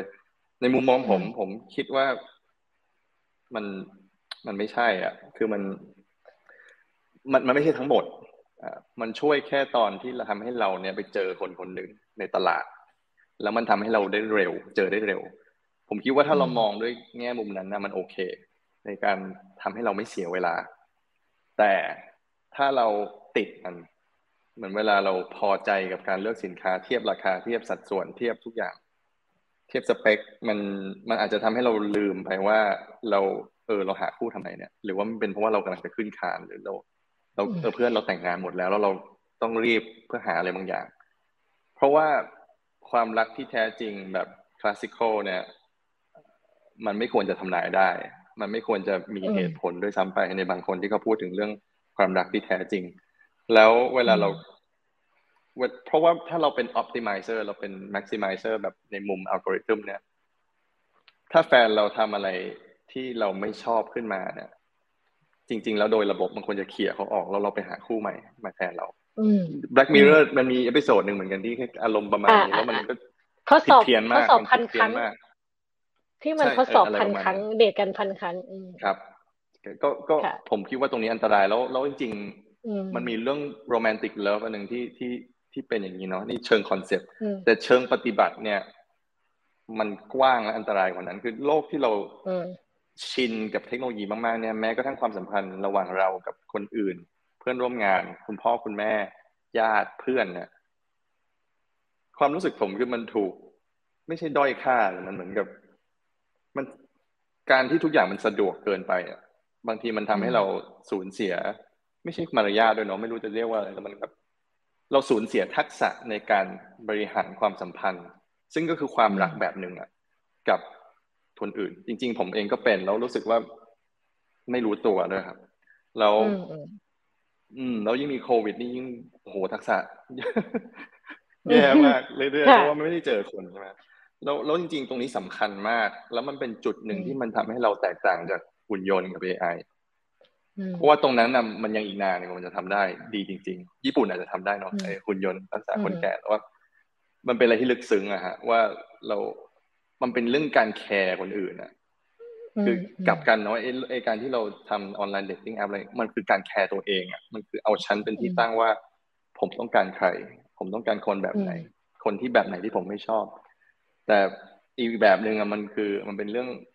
เออใจเขาใจเรา มันมันไม่งั้นมันไม่ work ถูกไหมฮะไม่งั้นก็ไม่มีเพื่อนก็ตรงนี้แหละที่ผมคิดว่ามันเป็นความรักในมุมมองอีกมุมมองหนึ่งที่ที่สำคัญแล้วบางทีเนี่ย มันไม่ถูกสอน ในโรงเรียน แล้วมันจะถูกสอนในสถาบันครอบครัวน้อยลงเรื่อยๆ เมืองไทยก็มีปัญหาคือครอบครัวแตกแยกเยอะนะฮะแตกแยกในเชิงที่ว่าเข้ากรุงแล้วก็ไม่มีใครอยู่กับลูก ก็มีเยอะแล้วถามว่าแล้วมันจะไปสอนในตรงนี้กันยังไงก็ก็ไม่มีใครสอนซึ่งซึ่ง อืม ตรงนี้ก็น่าเป็นห่วง เพราะว่าเวลาคนคุยกันน้อยลง หรือหรือสื่อสารกันไม่เข้าใจเนี่ยมันจะทำงานร่วมกันหรือบรรลุเป้าหมายร่วมกันนะค่อนข้างลำบาก ก็เลยเขียนถึงประเด็นนี้ไว้ค่อนข้างเยอะในหนังสือครับ อือ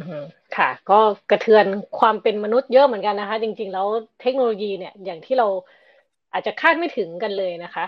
โอเคค่ะ ในช่วงประมาณสิบถึงสิบห้านาทีท้ายนี้นะคะ จะมีคำถามประมาณประมาณสามคำถามนะคะ ทีนี้อาจจะขอตอบสักคำถามแล้วแบบ สามนาทีอะไรแบบเนี้ยแล้วเดี๋ยวอิฟจะมีคำถามปิดท้ายครับ โอเคค่ะ โอเค งั้นเดี๋ยวเชิญคำถามขึ้นเลยค่ะ อ่า ในยุคที่ศิลปินรุ่นใหม่ เลือกเติบโตไปกับ NFT สิ่งเหล่านี้จะช่วยทำให้ศิลปินเติบโตได้จริงหรือไม่ ในอนาคตการซื้อขายเช่นนี้จะมีการปรับเปลี่ยนไหม หรือจะเติบโตในรูปแบบใดค่ะเอ่อตอบสั้นๆเลยครับว่าไม่รู้ครับ เพราะว่าใหม่มากแล้วก็มีการแข่งขันสูงมาก เร็วมาก คนวาดรูปเก่งๆ มีเยอะมาก คนก๊อปปี้รูปคนอื่นไปขายมีเยอะมากเพราะฉะนั้นปลาเร็วกินปลาช้าครับ เกมนี้แล้วก็คิดว่าสุดท้ายแล้วมันกลับมาที่คุณค่าว่าคุณสร้างคุณค่าได้จริงหรือเปล่าเพราะในโลกเว็บสามเนี่ยมันนั่นคือเกมของมัน คือต่อให้เราเป็นคนที่วาดรูปได้เหยที่สุด แต่ถ้าเรามีจุดขายแล้วมีคนให้ความให้คุณค่ากับมัน มันก็จะถูกขายได้ มันมันซิมเปิลมาก แล้วถ้าเรานึกว่าเราเก่ง เราวาดสวยมาก ลองไปดูสิครับว่า NFT ที่ขายได้ดีมากๆ มันมันสวยไหมส่วนใหญ่มันไม่สวย อะนั่นก็คือต้องทำให้คุณคิดว่าทำไมคนมันถึง value สิ่งนั้น แล้วถ้าเราศึกษาลึกลงไปอะสุดท้ายแล้วหลาย ๆ ครั้ง ไม่ใช่ที่ความสวยงามของศิลปะ แต่มันคือความหมาย หรือคุณค่าที่ถูกพ่วงมากับ NFT เหล่านั้นเพราะจริงๆ NFT เนี่ยผมว่าโดนเข้าใจผิดเยอะมากว่าเป็นแค่เรื่องของศิลปะนะครับ อ่าโอเค แต่ถ้าคิดถึงว่าเอาเฉพาะเรื่องศิลปะเนี่ย ผมกลับคิดว่าเรื่องเทคโนโลยีข้อมูลเรื่อง AI เรื่องบล็อกเชนต่างๆ เนี่ย มันจะมาช่วยให้ศิลปินครีเอทีฟขึ้น เพราะว่ามันมีการแข่งขันด้านดนตรีเนี่ยอาจจะเป็นตัวอย่างที่ดีก็คือว่าอืมนี้มันมี composer หรือนักดนตรีบางคนที่เขาแต่งเพลง พร้อมไปกับสิ่งที่ AI เขา suggest มา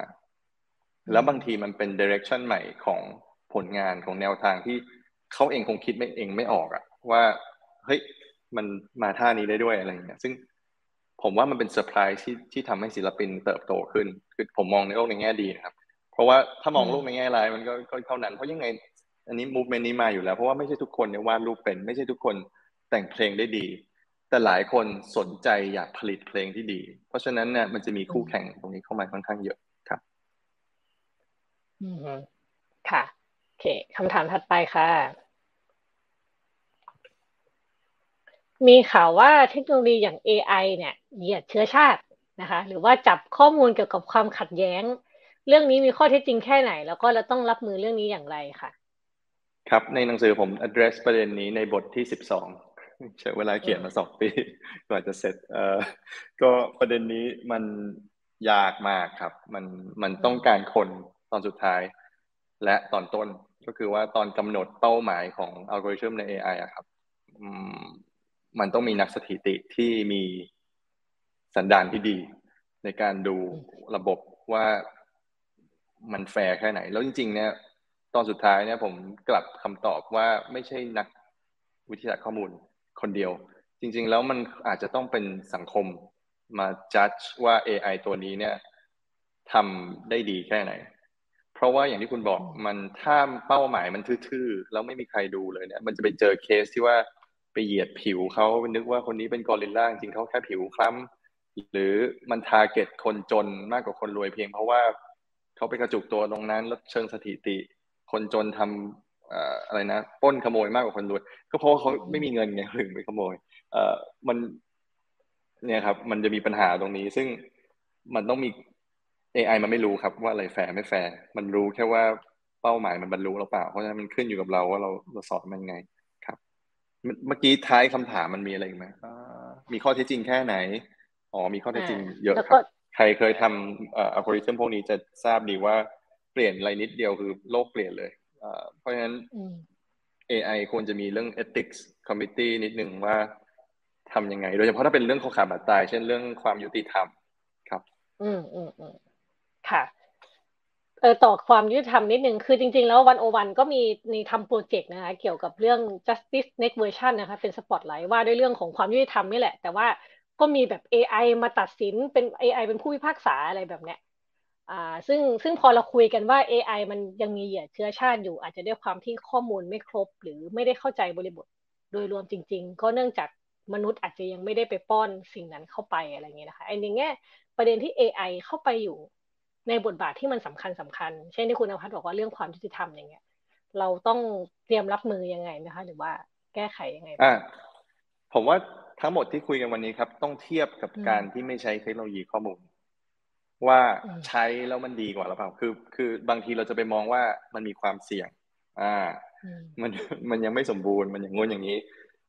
แต่ต้องลองเทียบดูครับว่าในโลกที่เราไม่ใช้มันเลยหรือโลกปัจจุบันผลลัพธ์เป็นยังไง แล้วเทียบกับการทดลองใช้มัน แล้วดูว่าผลลัพธ์เป็นยังไง แล้วค่อยๆดูไป เพราะว่าบางครั้งเนี่ยในเชิงระบบยุติธรรมเนี่ยของไทยเองก็ไม่ได้ถือว่าดี ถือว่าค่อนข้างแย่ด้วยซ้ำไป ระบบเนี่ยไม่มีประสิทธิภาพเลยด้วยซ้ำเพราะว่าคนล้นคุกธนาเอออะไรนะผู้พิพากษาไม่พอคือมันมันมีปัญหาเยอะมาก แล้วมันควรจะใช้ตรงนี้เข้ามาช่วยให้มันดีขึ้นนะครับ อย่างน้อยๆ ลดงานลง แต่ที่ที่ต่างชาติเขาทำแล้วเขาเจอก็คือว่าคนเนี่ย ผู้พิพากษาที่เป็นมนุษย์ หรือเจ้าหน้าที่ที่เป็นมนุษย์เนี่ย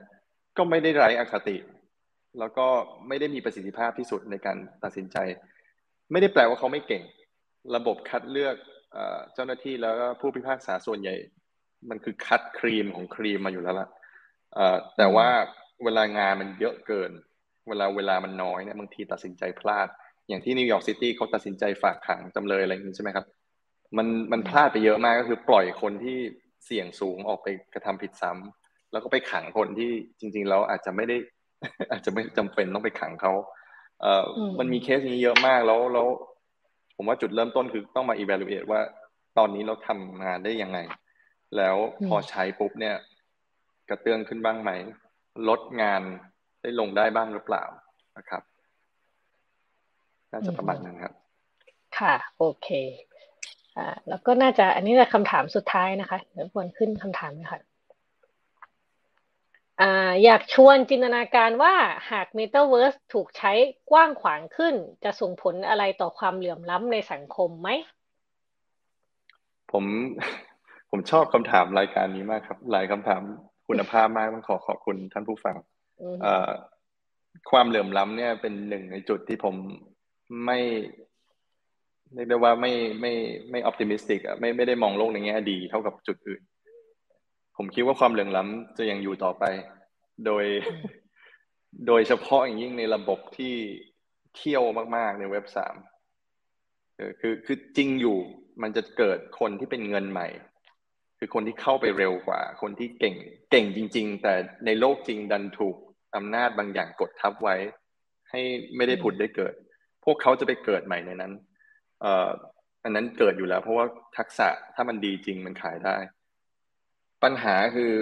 มันปัญหาความเหลื่อมล้ำเนี่ยถ้าเกิดมันแฟร์เนี่ย เช่นเขาผลิตได้เยอะจริง เขาควรได้รับผลตอบแทนที่เยอะจริง ตรงนั้นผมไม่ไม่เกี่ยงเลย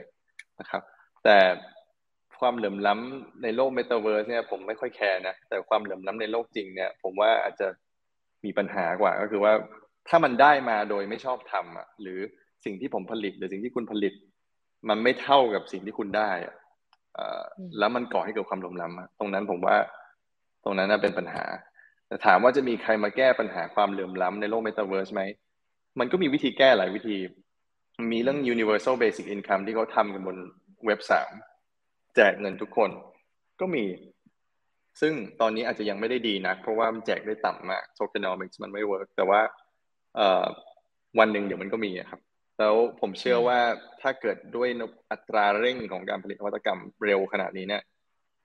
ในไม่ช้าเราอาจจะเห็นภาครัฐที่ดีกว่า และไม่มีสัญชาติเกิดขึ้นบนนั้น แล้วไม่แน่ตรงนั้นอาจจะเป็นกุญแจสำคัญในการกระจายรายได้อย่างที่ควรจะเป็นก็ได้นะครับ แต่สุดท้ายถ้ามันเป็นระบบตลาดเนี่ย ผมคิดว่ามันก็ก็ตามตามเนื้อผ้า ว่าใครทำอะไรใครได้อย่างนั้นนะครับบนโลกจริงผมว่าน่าเป็นห่วงกว่าครับ อืมค่ะ แต่ว่าถ้าเกิดเราอีฟชวนคุยนิดนึงถ้าเราชวนมองในมุมนี้ว่าเมตาเวิร์สเนี่ยมันเป็นโลกที่มันต้องใช้มันมีอินเทอร์เน็ตมันมีอะไรเนาะแต่ในขณะที่โลกเราเนี่ยยังมีเด็กที่ยังขาดสารอาหารอยู่ ยังมีประเทศที่ยังไม่มีน้ำสะอาดใช้ไม่มีน้ำสะอาดดื่มอย่างเงี้ยค่ะ หรือแม้แต่เด็กที่แบบตกหล่นจากระบบการศึกษาเยอะมากเลย ในโลกของเรานะตอนเนี้ย กับโลกเมตาเวิร์สที่มันนับวันมันยิ่งจะยิ่งไป ถ้าความเหลื่อมล้ำในมิตินี้นะคะ เรา มันมันจะส่งผลให้มันถ่างกว้างมากขึ้นไหมโอเค ผมคิดว่าผมเข้าใจคำถามมันจะไม่ไม่ตรงนะขอบคุณคุณอีฟครับ ก็เอ่อมีความเป็นไปได้หลายทางหนึ่งทางคือคลาสสิกคือไปได้ดีในเมตาเวิร์สแล้วก็ยิ่งทำให้บนโลกจริงเนี่ยทาง income gap ห่างขึ้นอีก โดยเฉพาะยิ่งถ้าเกิดคนที่ไปได้ดีในเมตาเวิร์สเนี่ย เป็นคนเซตเดิมที่ได้เปรียบในระบบเดิมอ่าแต่มันก็มีอีกแง่หนึ่งที่ในระบบตลาดของ Metaverse หรือ Web 3ที่ค่อนข้างเร็วมาก แล้วคนได้เงินได้เร็วมาก แล้วมันมีเรื่องเรื่องดีๆ เกิดขึ้นมันก็มีนะครับ แต่มันไม่เคยลงข่าวเลยผมก็ไม่รู้ทำไมเอ่อมันมีการคือการเอาเงินไปบริจาคนี่มันเป็นเกือบจะเป็นบรรทัดฐานสังคมบนนั้นนะครับ คือหลาย ๆ โครงการที่ที่เป็นโครงการที่ที่โอเคเนี่ยมันมักจะเซต aside เงินบริจาคไว้เสมอหนึ่งคือเอาไว้บริจาคเรื่องโลกโลกร้อน เพราะว่าในบางระบบบล็อกเชนเนี่ยมันมีปัญหาเรื่องคนคนว่าว่าเออทำ NFT ทำลายโลกทั้งทั้งจริง ๆ ไม่ได้จริงทั้งนั้นทั้งหมด แล้วมันมีตัวเช็คด้วยว่าการคอมพิวต์อันนี้ออกมาเนี่ย โลกร้อนขึ้นเท่าไหร่บางระบบมันก็แทบไม่ร้อนขึ้นเลยร้อนน้อยกว่าไป Google อะไรเงี้ยครับ ก็ มันจะเซต aside เงินไว้อยู่แล้ว ซึ่งหรือบางโครงการมันทำเพื่อ charity เลยด้วยซ้ำก็ก็จะมีตรงนั้นอีกตรงหนึ่งแต่หลักๆ แล้วผมก็ยังรู้สึกอย่างที่ผมบอกผมไม่ไม่ค่อยคิดว่ามันจะไปในทางที่ดีขึ้นนะเพราะว่ามันคือคือตามหลักการแล้วทุนนิยมมันเอ่อมันมันมันไม่ได้สร้างมาเพื่อเกลี่ยครับ มันสร้างมาเพื่อทำให้คนโดดเด่นครับครับ อืมอือฮึค่ะซึ่งไม่ได้แปลว่ามันไม่ดีนะมันเป็นระบบที่จำเป็นนะครับ ครับอืมคือถามต่อนิดนึงว่าคือมันมีกระแสที่พูดถึงว่าทุนนิยมมันมันจะไปถึงจุดที่มันเลวร้ายมาก ๆ จนจนวันหนึ่งมันกืนกินตัวเองแล้ว แล้วมันจำเป็นต้องเปลี่ยน เพื่อให้ลบความเหลื่อมล้ำที่เกิดขึ้นในในโลกเนี่ย ไอประเด็นนี้คุณพัฒซื้อไหมคะ หรือว่ามองมันยังไง มันเร็วไปฮะคือคือ ผมตื่นเต้นมากนะ เพราะว่าระบบทุนนิยมบนโลกเว็บสามเนี่ยเป็นระบบที่พยายามทำการทดลองกับแนวคิดของนักปราชญ์ในอดีตหลาย ๆ คนเลย ว่ามันจะทำยังไงให้แฟร์คือต่อการต่อต่อคนที่ที่อยู่ในระบบนั้นแล้วก็มันมีประสิทธิภาพแค่ไหนในการสร้างแรงจูงใจที่ไม่ทำให้คนเป็นเสือนอนกินอยู่ตลอด นะครับคือทุกจริงๆ แล้วในระบบถ้าถามผมนะ ระบบทุนนิยมที่ดีมันต้องเป็นระบบที่แฟร์ต่อความเก่ง ความผลิตคุณค่าของแต่ละคนบางครั้งคนอาจจะมองว่าคนที่มาก่อนรวยก่อน มีที่ดินก่อน แล้วเขาไม่ทำอะไรเลยเขานั่งอยู่ตรงนั้นแล้วเขาได้เนี่ยเพราะว่าเขา take ความเสี่ยงก่อน อันนี้จริงๆผมไม่ค่อยเห็นด้วยนะเห็นด้วยแค่บางส่วนแต่ว่าหลังๆเนี่ยอย่างคนที่แบบไปซื้อมันมีคนเถียงกันเยอะว่าคนที่ไปซื้อที่ดิน ในซานฟรานซิสโกก่อนที่จะมีซิลิคอนแวลลีย์ขึ้นมาเนี่ยเราแบบไม่ต้องทำอะไรเลยทั้งวันเก็บแต่เก็บเก็บแค่ค่าเช่าก็สบายไปหลายชาติละเออมันมันถูกแล้วเหรอแล้วเราต้องการระบบเศรษฐกิจที่มันแชร์โนเงินในลักษณะนั้นเหรอเราไม่ต้องการทำให้ผู้ถือครองที่ดินเขาต้องแบบระมัดระวังแล้วต้องขยันกว่านี้หรอเออผมคิดว่าตรงนั้นเป็นจุดอ่อนของระบบทุนนิยมในปัจจุบัน ในแง่หนึ่งนะจริงๆมันมีจุดอ่อนอีกเยอะมากแต่ว่า ขนาดทุกอย่างดีหมดแล้วยังเจอแบบนั้นเนี่ย ก็ยังเป็นจุดที่ผมว่าเว็บสามอาจจะพัฒนาได้ตรงนั้นครับโอเคค่ะอ่าโอเคเดี๋ยวมีคำถามสุดท้ายนะคะ ทิ้งท้ายก่อนแยกย้ายก็เราคุยกันมาสนุกมากเลยนะคะคุณพัฒน์แล้วก็ได้ได้ได้มุมมองหลายเรื่องที่เออบางเรื่องก็นึกไม่ถึงเนาะว่ามันมันจะไปทางนั้นได้นะคะ ทีนี้คุณพัฒน์เนี่ยก็ทำงานกับ Thailand Future เนาะแล้วก็ มีวิธีคิดเรื่องการออกแบบนโยบายอะไรต่างๆ ทีนี้ก็เลยจะถามนิดนึงว่ามีโอกาสไหมในอนาคตที่จะเข้าไปทำงานการเมืองเพื่อให้เพื่อขับเคลื่อนนโยบาย ให้มันเกิดขึ้นได้จริงในในเชิงโครงสร้างอะค่ะ อืมของประเทศไหนครับ บนเมตาเวิร์สหรือบนไทยครับถ้าเป็นประเทศไทยเอาที่ไทยเอาทั้งสองที่เลยเอาทั้งสองที่ ยังไงนะคะถ้าบนประเทศไทยคงคงไม่ไม่ไม่มีโอกาสครับ ผมผมโดยส่วนตัวคิดว่าสันทัดการทำงานเชิงระบบอย่างนี้มากกว่า แล้วคิดว่าสามารถเพิ่มคุณค่าให้กับสังคมและเศรษฐกิจได้จากบทบาทนี้ แล้วผมก็โชคดีที่ผมมีคนหลายคนที่รู้จักกันแล้วเขาเขาเขาเก่งทางนั้นนะผมก็ผมก็สนับสนุนให้เขาทำนะครับทางด้านการเมืองจริงๆวันนี้ไม่ได้พูดเรื่องการเมืองเท่าไหร่เลยแล้วจริง ๆ เป็นระบบที่สำคัญมากเพราะมันคือระบบหัวใจของการ ตัดสินใจร่วมกันนะครับแล้วตอนนี้มันก็ค่อนข้างพังผมเองไม่มีความรู้เลย ไม่อ่านทั้งมูลไม่รู้เรื่องครับ มันจะคงทำไม่ได้หรอกครับ ถึงจะทำขึ้นมา ก็คิดว่าต่อว่าคงคงคงไม่ทำครับ แล้วก็ไม่เป็นไรมันมีทางอื่นที่เราทำได้ค่อนข้างเยอะอยู่เหมือนกันนะครับแต่บนเมตาเวิร์สที่ไม่แน่นะฮะครับค่ะ โอเคค่ะ ก็วันนี้น่าจะประมาณนี้นะคะ ขอบคุณท่านผู้ชมท่านผู้ฟังทุกท่านนะคะ ที่อยู่ด้วยกันจนจบรายการ แล้วก็วันนี้ขอบคุณคุณณภัทร จาตุศรีพิทักษ์มาก ๆนะคะ ที่มาร่วมคุยกับวันโอวันวันออนวัน เป็นเทปปิดปีที่สนุกแล้วก็เข้มข้นมากเลยนะคะ วันนี้ก็ขอบคุณค่ะ สวัสดีค่ะ ขอบคุณมากเช่นกันครับ สวัสดีครับค่ะ